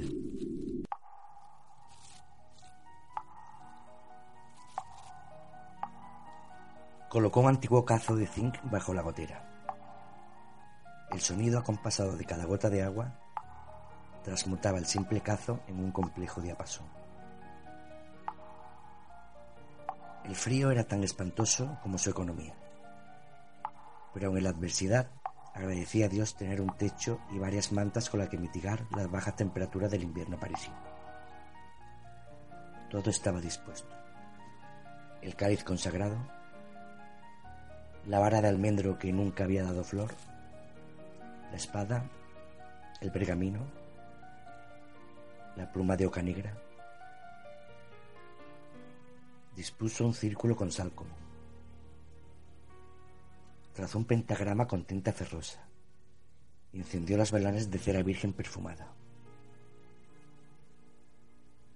Abrió el manual del mago y humanista francés Lévy y comenzó a recitar sus extrañas liturgias. El faso diapasón de zinc se aceleró junto con sus latidos. Su ánima se trasladó a un templo moro. Se vio rodeado de un océano de columnas y arcos, cuya brisa era azar puro. Una figura oscura, sin rostro, sin pies, se deslizó hacia él, y a pesar de carecer de boca, pudo oír con meridiana claridad como le dijo, ¿qué has venido a buscar? ¿Acaso no sabes que este no es tu sitio? El iniciado titubeó, intentó articular palabra. En ese justo instante, el hombre oscuro comenzó a dar vueltas al círculo, a una velocidad pasmosa, buscando inútilmente una falla en el círculo mágico que le permitiera entrar.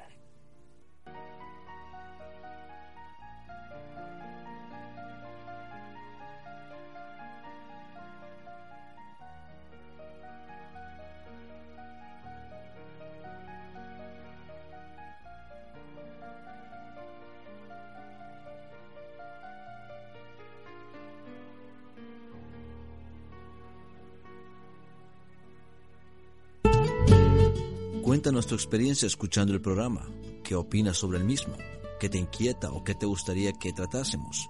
Y sobre todo, no te pierdas nada del programa y las interesantes noticias que recopilamos en nuestra web de ladronesdesueños.es. Ladrones de Sueños. Bienvenido a tu despertar.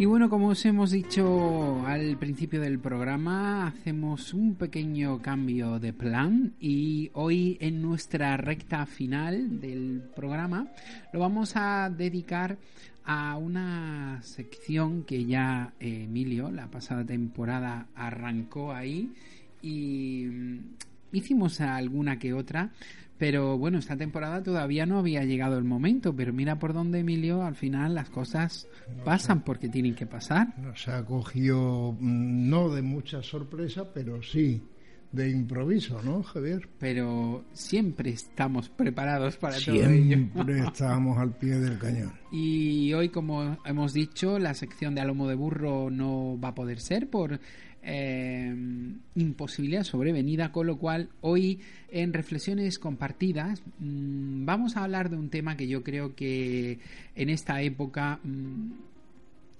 Puede venir se pone, bien, ¿no? Sí, se pone hasta más empeño, ¿verdad, Emilio? Sí, yo creo que sí. Porque la felicidad, eso que, que tanto, si hoy, mm, yo me paro a pensar, Emilio, si hoy le preguntáramos a alguien eh, qué cree que es la felicidad, imagínate la multitud de respuestas que podríamos tener, ¿verdad? Entre otras nos podrían decir tranquila y llanamente, la felicidad no existe. Y de hecho hay mucha gente que puede pasar casi toda su vida buscándola y se va sin encontrarla. O sea que... Eso pasa igual que a mí. Eh, mm, está feo ponerse uno siempre en el candelero pero eh, lo cierto es que el otro día iba yo buscando no sé qué por la por la calle y me dijo un amigo dice qué buscas digo busco mis 30 años que los perdí y no sé dónde no sé dónde están y, y la felicidad pues estará adherida a los 30 años que perdí no Seguramente. Bueno, como siempre solemos hacer en esta sección, vamos a escuchar un pequeño audio que nos va a poner en sintonía y nos va a dar el punto de partida para ahora después entrar en un debate acerca de dónde se encuentra la felicidad o dónde podemos buscarla. ¿Vale? Vamos pues si te parece vamos a escucharlo y ahora entramos en debate.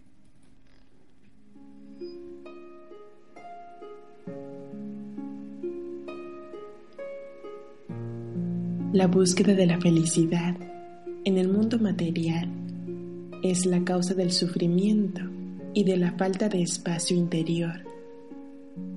Esto afecta no solo al individuo, también a la sociedad en general.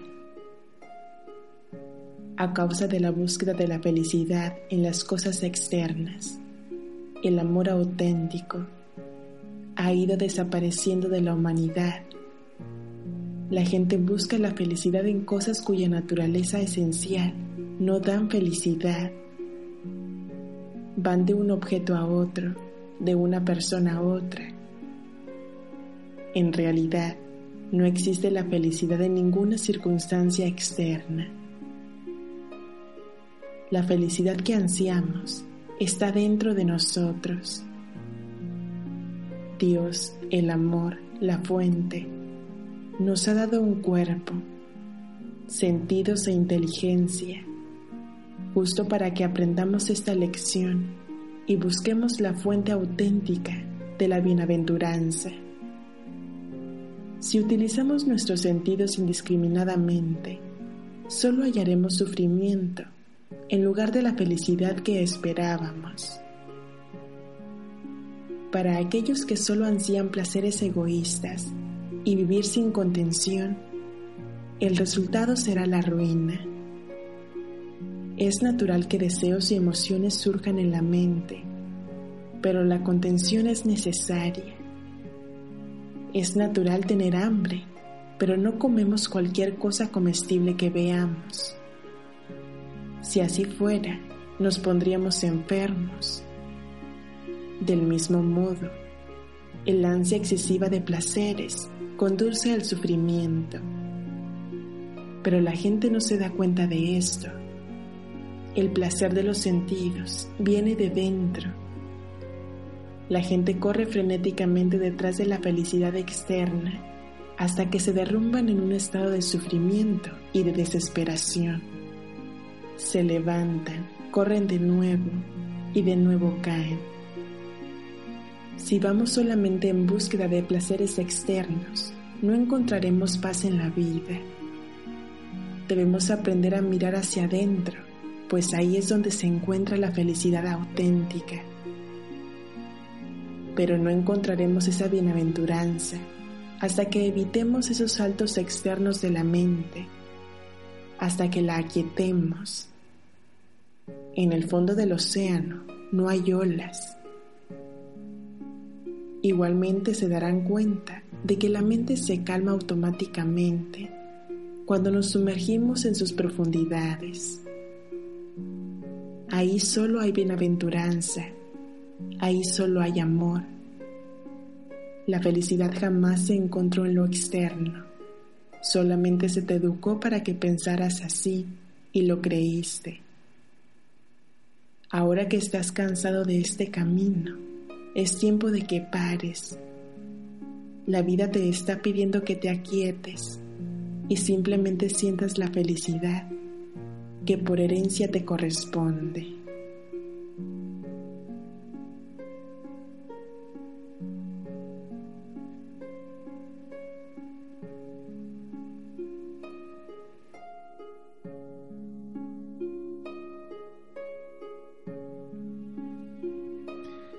Pues Emilio, eh, ahí quedaba eso, que no es poco, para ponernos en sintonía, ¿no? Bueno, eh, como siempre, cuando hay un relato de este tipo, a mí me deja muy pensativo, Javier, porque indudablemente la felicidad, en mi opinión, es un estado de ánimo.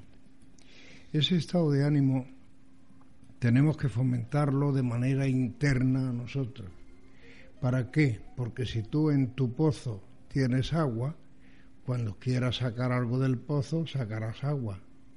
Si lo que sacas en vez de felicidad es desilusión, eh, desasosiego, tristeza, todo lo que puedes sacar es lo que tienes dentro del pozo. No puedes buscarlo de otra manera. ¿Qué es lo que quiero decir con esto? Pues algo muy simple, algo que tenemos que por la mañana cuando nos levantamos cargar nuestras pilas propias, las internas, y decir yo soy feliz. Y a partir de ese momento creértelo, no solamente decirlo, sino creértelo. Y si tú te crees que eres feliz, quien esté a tu lado respirará felicidad, no va a respirar tristeza ni angustia si por el contrario está lleno de tristeza, de angustia y de melancolía, lo que contagias a los demás es el agua de tu pozo, es decir, esa melancolía, esa tristeza y esa nostalgia. Como consecuencia es muy complejo pensar que la felicidad está en los demás. No, la felicidad está dentro de nosotros y estamos en la obligación de repartirla con los demás. Si cada uno pensáramos así, sin duda no existirían ni las guerras, ni los malos políticos, ni la mala gente que nos rodea, que no está mal la cosa. Javier, ¿qué opinas tú? Bueno, yo quiero hacer referencia a ciertos aspectos que se han escuchado, que han puesto de manifiesto en este audio, este pequeño audio que hemos escuchado. Eh, sobre todo, yo creo que quizá mm, para hacernos reflexionar y pensar, ¿no? En cierta forma. Eh, se referían a que la gente buscaba la, la felicidad en objetos y personas y es verdad que hoy en día tratamos de buscar ese bienestar o ese o esa felicidad en, en un objeto con la compra de un objeto no el, el que nos produzca ese estado placentero, ¿no? Digamos, o bien en, estar con personas, que vale, ahí podemos un poco mm, debatir un poco más, ¿no? Mm. Porque el compartir con las personas ya de por sí, ¿no? Puede ser eh, algo bueno para todos, ¿no? Y otro aspecto que para mí también destacaría como importante, yo creo que todo este mm, eh, digamos toda esta confusión porque yo lo llamaría y ahí eh, voy a recordar las sabias palabras de del ya desaparecido Facundo Cabral, que ya tuvimos oportunidad en un momento de debatir sobre un audio en el que comenzaba con ese no estás deprimido, estás distraído, ¿no? que, que, mm, dio de sí, la verdad, es un audio que dio de sí, y el cual recomiendo a muchos de nuestros soñadores escucharlo de vez en cuando porque nunca viene mal nunca viene mal porque la vida nos lleva por un camino o por otro y, al final eh, escuchamos algo, le prestamos atención, pero luego volvemos a nuestro a nuestro camino y al final nos olvidamos de todo aquello que de todo aquello que entendemos y de, lo, que, de lo que realmente es importante Javier. Porque lo importante eh, son nuestra familia nuestros amigos nuestra gente también es importante darle un abrazo a alguien cuando está un poco deprimido, está un poco triste y contagiarle esa alegría que nosotros tenemos y que se la vamos a traspasar inmediatamente, ¿no? Mm. Y otro problema también que hacían referencia, yo creo que influye e intuye, es ese mm, problema que viene por la educación, ¿no? Yo creo que también nos han enseñado a encontrar la felicidad en este tipo de, de situaciones que hemos manifestado, como los objetos, como el conseguir algo, como y al final, pues cuando esos objetivos no se cumplen, pues vienen eh, lo contrario de, de esa felicidad, como es la frustración, la tristeza, el miedo. A lo mejor empezamos mal cuando el niño que está estudiando le decimos, si estudias te compro una bicicleta a lo mejor ahí, está, el mal. Mm. A lo mejor lo primero que habría que decirle, si estudias, llegarás a resolver tu vida con capacidad y en, condiciones. No, la bicicleta no le va a resolver nada. Sin embargo, un consejo a tiempo probablemente sí le ayude mucho más que la bicicleta, Javier. Yo creo que al final desde pequeños nos inculcan y nos enseñan por ese camino, igual el que si te comes esto te voy a comprar esto, si te haces esto, eh, el sistema de premios en cierta forma, vale, puede ser un incentivo, pero no basar no, pero es, que, es que si te das cuenta lo que estamos haciendo con esto es mercantilizando al niño desde pequeño.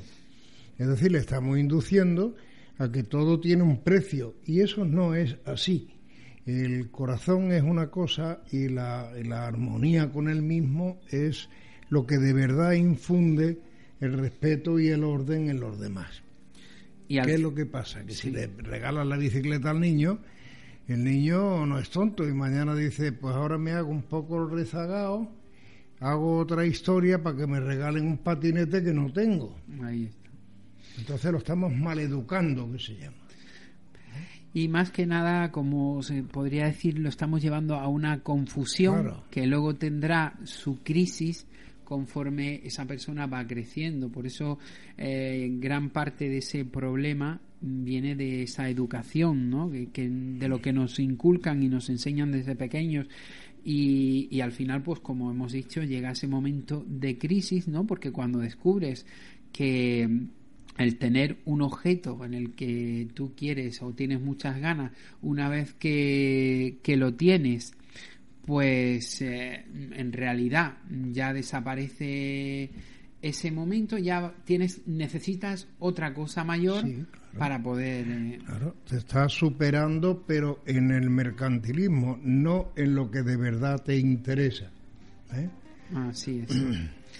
Y yo creo que quizá de ahí, eh, hoy precisamente, eh, en televisión estaban haciendo un, eh, un reportaje, lo iban a echar hoy en televisión, no sé, no me recuerdo en qué cadena, pero sí he visto anunciando un poco sobre un tema que nosotros también hemos hablado muchas veces aquí, Mm. ¿no? Sobre la manipulación mental sobre mucha gente que hoy en día eh, el que te ofrezco que no sé si Sí, te lo recuerdo o que lo- le prometían que iban a curarle el cáncer a una Sí, persona o que le van a al final mm, todo ese tipo de cosas mm, conllevan a que gente que está en una situación pues digamos un poco más mm, sensible no por la situación que pueda tener sea el caso de una enfermedad un familiar o bien en este caso cualquier persona que pueda estar en una pequeña depresión por la situación que viva pues que haya esa gente que a- aprovechan y se alimentan de este tipo de mm, digamos de pormenores ¿no? Sí, pero que la gente tiene que ver que la realidad no se parece en absoluto a la fantasía. Es decir, si están en la televisión regalándote un teléfono móvil, por ejemplo, eh, luego la realidad es que te vas a tirar pagando tres años a 15 euros mensuales, por ejemplo. Te dicen, te vamos a 14 euros y toma un colchón. Sí, pero ¿cuánto me cuesta el colchón? Explícamelo primero porque no me fío de esto de los meses. Yo qué sé si voy a estar pagando un año o 12. Esto es eh, mercantilismo eh, y, y yo creo que la publicidad subliminal existe, porque la gente se engancha a la televisión tremendamente. Dice, hay que ver que se levanta mi abuela por la mañana y se clava delante de la televisión y no parpadea, está todo el día mirando a la televisión. El día que se la encendamos va a alucinar. O sea que esto es lo que está pasando con esto. Y además quiero hacer un pequeño matiz también con referencia a lo que habíamos escuchado en el audio. Todo este tipo de eh, forma de vida, ¿no? Basado en placeres, en objetos, en personas y educación, pues lleva algo muy importante que cada día desaparece más y es que todo esto genera la desaparición del amor entre Ese las gran- personas y entre uno mismo, ¿no? Ese es el gran problema, que el amor eh, se ausenta por todos los lados, seguro. ¿Qué es lo que hay que hacer? Fomentar más el amor y menos la bicicleta. Mm. Y sobre todo, eh, ser conscientes que al final el que uno esté feliz, se encuentre bien, mejor o peor, no depende de nadie de los que tú tengas a tu alrededor, únicamente depende de ti. De ti mismo. De ti, de que seas capaz de afectar tu vida, de que seas capaz de, vivir todo aquello cuanto te rodea y que te venga mm, de la mejor forma posible y sin intentar martirizarte, machacarte, porque al final siempre lo hemos dicho, nuestros peores enemigos somos nosotros mismos. Claro, pero es porque eh, de alguna manera nos han inculcado desde pequeños eh, ese mercantilismo al que hacíamos mención. Eso nos está destrozando por dentro, es decir, no tenemos una capacidad de eh, estudio sobre nosotros mismos, no miramos hacia adentro para vernos realmente cómo somos y, eh, ¿qué quieres que te diga? No, eh, no nos conocemos nosotros mismos, conocemos al vecino de al lado menos. Eh, yo me acuerdo cuando hace algunos, algunos tiempos, no voy a decir cuántos, pues no viene a cuento. Porque entonces ya Pues entramos en Marina Sí, Movediza. vamos a dejar el Bien. tema ahí. Eh, Sí, arenas movedizas total. Bueno, entonces había una cosa y era que cuando había, eh, yo me acuerdo que había algún fallecido en la calle, todos los vecinos abrían sus puertas para que la gente cogiera sus sillas, se sentaran, preparaban caldos de animales, mm, café, etcétera, y era una hermandad la calle. Mm. Sin embargo, hoy tú ves a tu propio vecino y casi, casi, si lo has saludado tres veces en semana, son demasiadas veces las que lo has saludado, que no lo has saludado tantas. Entonces, nos estamos perdiendo unos valores eh, maravillosos eh, que sería la convivencia entre vecinos, el decir te voy a ayudar, no te voy a zancadillear y la zancadilla siempre, siempre está ahí presente. Entonces, siempre que hagamos esto, la felicidad no existe ni en nosotros ni en los que nos rodean. Existe eh, una lamentable situación triste y aburrida. Al final eh, estamos basando nuestra vida y hoy está muy de boga en ello en el conflicto, ¿no? En el general conflicto para que nuestra mente esté ocupada y al final mm, eh, pues no disfrutemos de, todo lo que nos acontece. Claro, claro, claro. Pues es importante que trabajemos un poquito más en nosotros mismos y no eh, esperemos a ver, porque hay una cosa, Javier, y es que eh, la gente nos ve de una manera, nosotros nos vemos de otra, mm. pero realmente somos totalmente diferentes, ni a como nos ven los demás, ni a como nos vemos nosotros. Es decir, eso se llama estudio sobre uno mismo y análisis constante, no un análisis un ratillo y ya está, no. Tienes que analizarte y decir cuál es mi comportamiento. Tengo de verdad amigos, me quieren, no me quieren. Cuando llega un problema, ¿están para ayudarme o, yo sencillamente tengo que valérmelas por mí mismo porque no tengo capacidad para aunar a las amistades, a la gente que me tiene que querer o que me tiene que ayudar, porque yo estoy dispuesto a querer y a ayudar a los demás. Entonces, eso es fundamental. ¿eh? Estar predispuesto, es decir, conocerse uno a sí mismo. Y decir, que no me quiere la gente por algo será. Vamos a ver, vamos a estudiar esto un poco, que aquí hay que poner... Como cuando pasa en, en las amistades, ¿no? Que uno tiene muchos amigos y va perdiendo un amigo, luego otro, luego otro, luego otro, y dice, es que todo el mundo es malo, ¿no? a veces hay que mirarse uno mismo y valorar y decir, ¿estaré yo haciendo algo que no esté no deba de que no deba de hacer? ¿O es que todo el mundo está en contra de mí? El mundo se ha vuelto en contra de mí, ¿no? Hay que hacer un poco de autocrítica, ¿no? En cierta forma. Que a más de uno nos vendría como anillo al dedo. bien, muy bien hacer. Eh, antes se llamaba eso el, el ¿cómo era aquello que decía? Eh, tienes que hacer un acto de contrición, ¿no? O sea, esto es lo que realmente eh, creo que es fundamental. Los actos de contra que eh, se han eliminado y entonces hemos empezado a eliminar los valores, sin duda, ¿no?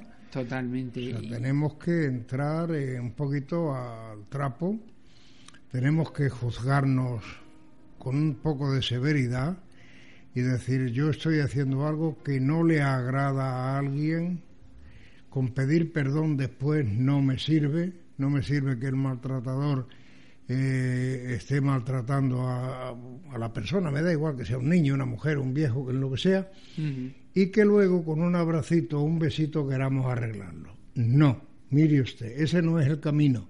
El camino es no pedir perdón nunca ¿Por qué? Porque nunca vamos a dar motivo para poder pedir perdón. Así es, y de, ello se trata. Al final, lo más interesante y lo que yo intentamos o pretendemos hacer esta noche un poco es eh, aquellos soñadores que nos escuchan, que piensan en, la felicidad, que muchas veces antes de buscar algo a ciegas, eh, nos dedicamos a quedarnos quietos un ratito, a sentarnos bien y a pensar realmente qué es lo que estamos buscando, ¿no? Porque a veces eh, nos perdemos con, con, esa búsqueda, esa ansiedad que nos genera y, al final de una forma o de otra la propia felicidad, como bien hemos dicho, está en uno mismo y como uno se sienta, eh, como uno esté consigo mismo y ese es el primer paso que hay que dar, ¿no? Estar bien con uno mismo para poder estar bien con los demás. Y es que lo que no se puede hacer es decir que los demás me tienen que escuchar a mí, que tienen que darme a mí lo que yo quiero. No piensas en que tú tienes que dar a los demás lo que quieren ellos también. No piensas en que tú le tienes que dar armonía a, quien te acompaña, a quien está contigo. Es eso lo que tienes que hacer, no decir, a mí me lo tienen que hacer todo. No, vamos a ver, ¿y tú qué es lo que haces? Y una de las cosas que yo he ido notando con el paso del tiempo, porque al final todos cumplimos años, Emilio, no solo tú. Pero bueno, con el paso del tiempo así vas notando es que al final eh, todas las cosas que acontecen a tu alrededor, tú eres quien le das la fuerza para que te afecten más o te afecten menos. O sea, eh, igualmente cuando ocurre la muerte de un ser querido, eh, es algo que mm, es imparable, o sea, porque a cada, a cada uno nos tiene que llegar ese momento. Pero sin embargo, tú eres el que decides sufrir más o sufrir menos. Claro. En base a. Y no eres más malo porque sufras menos, ni mucho menos, porque es que al final todo lo que hacemos y sentimos, como siempre estamos mirándonos en el espejo de los demás, a veces lo hacemos todo pensando en el qué dirán y nos olvidamos en el qué diremos nosotros. Ese es el, ese es el kit de la cuestión. Primero, no juzgues si no quieres ser juzgado. Si esto ya no se ha dicho ahora, ya está escrito en la Biblia hace un montón de tiempo, ¿no? Por lo menos tres meses o más. Y en cuanto a que yo cumplo años, tú no te quedas atrás, Javier. Por eso lo he dicho, que yo lo he notado con el paso del tiempo, claro. y a medida que, vayas cumpliendo más años, eh, irás notando. Pero eh, el acto de contrición, sin duda, hay que eh, fomentarlo, hay que darle auge, no solamente las maquinicas con los muñequitos, hay que darle otro sentido a las cosas, eh, mm, pararte de vez en cuando. A mí me encanta una cosa que hago mucho, Javier. Muchas veces no tengo ni motivo ni razón, pero sí me encanta cuando, que yo creo que eso es armonía y amor de verdad, que es cuando me voy a donde el mar, por ejemplo, otros se pueden ir a la montaña, pero eh, nosotros tenemos el privilegio de, tenerlo cerca, donde eh, nos fundimos en el horizonte, por ejemplo, y aprendes a ver lo grande que tú eres, por no mm. decir lo ínfimo, porque cuando te comparas con el, con el, con el mar, te comparas con aquel horizonte que se ve donde se une el cielo y el mar, que no sabes tú dónde es, porque nuestros ojos ven cosas. Hasta donde llegan y ya está. Pero de verdad sabemos lo que ven nuestros ojos.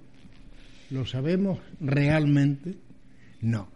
Entonces, eh, esa armonía cuando estás sentado solo, que no haya nadie en la playa, que no haya nadie en ningún sitio no más que tú, el horizonte, la arena y el mar. Y entonces empieza a pensar ahí, dale, dale al cerebro eh, caña, que como se suele Una decir. vueltecita de tuerca. Para ver si realmente eh, te crees que eres tan importante como, como tú crees que eres. Por eso te decía antes, que la gente te ve de una manera, tú te ves de otra, pero eres totalmente diferente a la realidad que ven los demás o la realidad que ves tú. Te ves totalmente desprotegido y dices, pero bueno, yo soy ínfimo, no sirvo, soy una gotita perdida de este agua, de este mar, y a ver quién me encuentra a mí ahora. ¿vale? Pero precisamente de ello se trata, Emilio, de buscar esos momentos en, los que nos podamos encontrar con nosotros mismos y pensar en todo este tipo de cosas. Yo es que creo que es muy importante porque eh, lo que siempre digo, siempre tenemos en la vida algún problema que nos aparta de todo este tipo de situaciones. Mm. O incluso cualquier entretenimiento que nos busquemos nosotros mismos. No hace falta que nos ocurra algo Sí, no. O sea que, mm, pero a veces no le dedicamos ese tiempo a valorar eh, todo este tipo de cosas, ¿no? De por qué estoy así, mm, qué puedo hacer para mejorar. Y es algo tan sencillo como eh, pensar un poco en uno mismo y en, como se suele decir, eh, si un problema tiene solución, ¿para qué preocuparse si no lo tiene igualmente? Al pues final, eh, en realidad, eh, lo decimos muchas veces, pero yo creo que luego no nos aplicamos la cuenta, ¿no? O sea, mm. al final nos generamos una película mentalmente y un sin vivir que luego realmente no ocurre la mitad de las cosas que pensamos, pero, pero si viviéramos el momento y dijésemos lo que me toque, lo voy a afrontar como, como me corresponda y, y paso a otro, a otro momento. si es que la vida está llena de eso, de momentos, ¿no?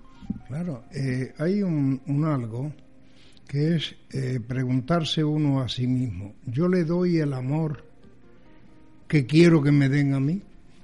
Mm. Porque eh, ahí está fundamentalmente el principio de todas las cosas. Es decir, cuando nosotros nos preocupamos de valorar realmente lo que nosotros queremos que nos den, ¿por qué no lo damos nosotros primero antes de exigir que nos lo den a nosotros, no? Y yo daría un paso más, Emilio, más que eh, exigir mm, que nos den algo que nosotros no damos, es que yo creo que al final el fondo y el matiz de todo es que nosotros tenemos que dar lo que realmente sentimos y no esperar o que haya una reciprocidad. Porque eso es lo que al final también nos genera ese malestar o esa infelicidad en cierta forma. Porque cuando tú das algo eh, esperando que alguien te dé lo que tú das, pues también es cuando viene ese choque de, de, pensamientos, efectivamente. Al final se trata de vivir, de sentir, de experimentar y sin importarte nada, igual que a la hora de expresarte, que esa es otra cosa. La mayoría nos expresamos eh, guardando las palabras, midiendo las cosas para que aquel que tenemos enfrente o nos escuche, pues eh, no nos diga, pues este está zumbado, este hay que ver cómo lo que piensa o hay que ver. Y, y al final de todo lo que pensamos, mm, llegamos a expresar pues si te digo que un 5% voy bien despachado, se suele decir.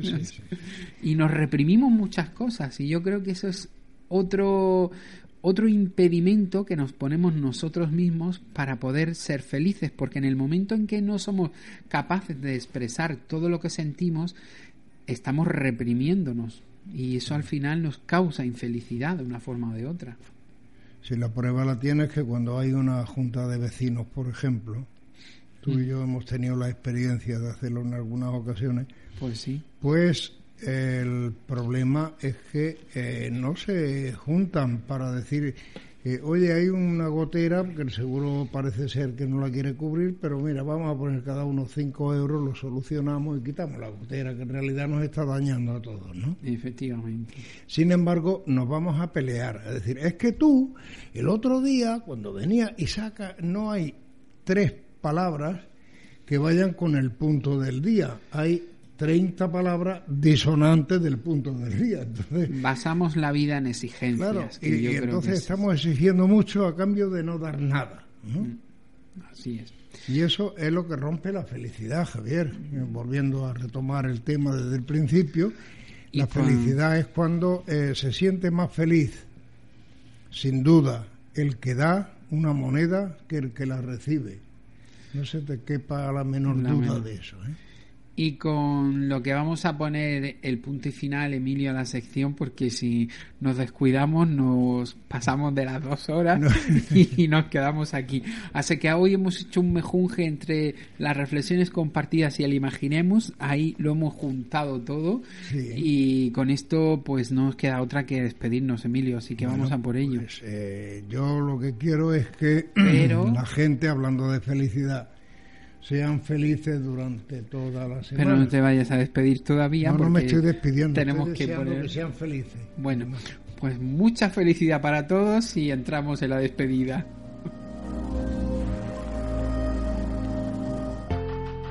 Estás escuchando Ladrones de Sueños. You are now hearing Dream Thieves. Es que Emilio, yo sé que si no te corto tú eres capaz ya de despedirte, de dar las buenas noches y de todo lo que y todo lo que surja ya. No, lo que estaba yo ya deseando es de desearle a nuestros soñadores que sueñen durante toda la semana con la reflexión que hemos hecho al respecto de la felicidad. Entonces, mm, antes de despedirnos, desearles que sean felices sin más, sin despedida, sino que sean felices y punto. Bueno, pero yo sé que te tenías guardado algo para el final, ¿no? Habría que, creo que querías felicitar a alguien, a ver si con tanta felicidad se te ha ido de la cabeza. Sí, no, no, no, no, no, lo tenga, la tengo presente. Además tengo dos cosas presentes muy importantes. Mm. Una, felicitar el cumpleaños de mi presidenta de, de fan, porque es la mejor presidenta que se puede tener en el club de fan. No cumple verdaderamente 25 años, pero lo parece. Y quiero que durante 125 años siga cumpliendo los mismos 25, con la misma felicidad y la misma alegría. Así es. Y una reflexión más triste, y es que eh, ha hecho años ayer que falleció un sobrino mío, Jesús mm. Arias Solana. Era un gran periodista, gran poeta, cantante y eh, compositor musical. Entonces estoy triste por, el, por la ausencia de mi sobrino. Bueno, pues eh, triste y a la vez feliz, como se suele decir, Emilio. Sí, claro. Porque el que se va de aquí al final continúa su viaje y bueno, tristes quizás porque echamos de menos a los que se van, Claro. Como se suele decir. Pero al final el camino que siguen pues em, los lleva a muy pero que muy buenos sitios. Bueno, pues soñadores, esto es todo, como se suele decir, esto es, esto, esto es todo amigos. Volveremos, eh, claro que sí, la próxima semana. Aquí estaremos eh, puntuales a nuestra cita. Saludo rápidamente a los últimos y últimos soñadores que se han incorporado a nuestra página de Facebook, como Medina Bravo, Indiana Masté, Mata Rodríguez Adriana, Andreina Herrera, Byron Grajales García y María Paulina Seidiva. Pues a todos ellos y a todos los que habéis estado ahí escuchándonos en directo, a todos los fieles, gracias por estar ahí.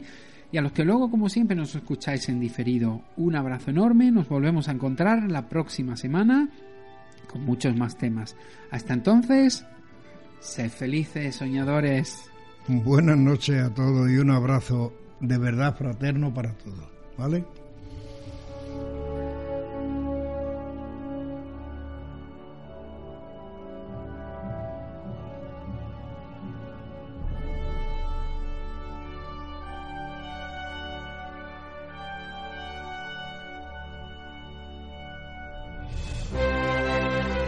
Las opiniones vertidas en este programa son de exclusiva responsabilidad de quienes las emiten y no representan necesariamente el pensamiento de la dirección del programa ni de la emisora. La misma declina toda responsabilidad por los derechos que pudieran derivarse de la escucha y o interpretación de su contenido, así como de la exactitud y verosimilitud.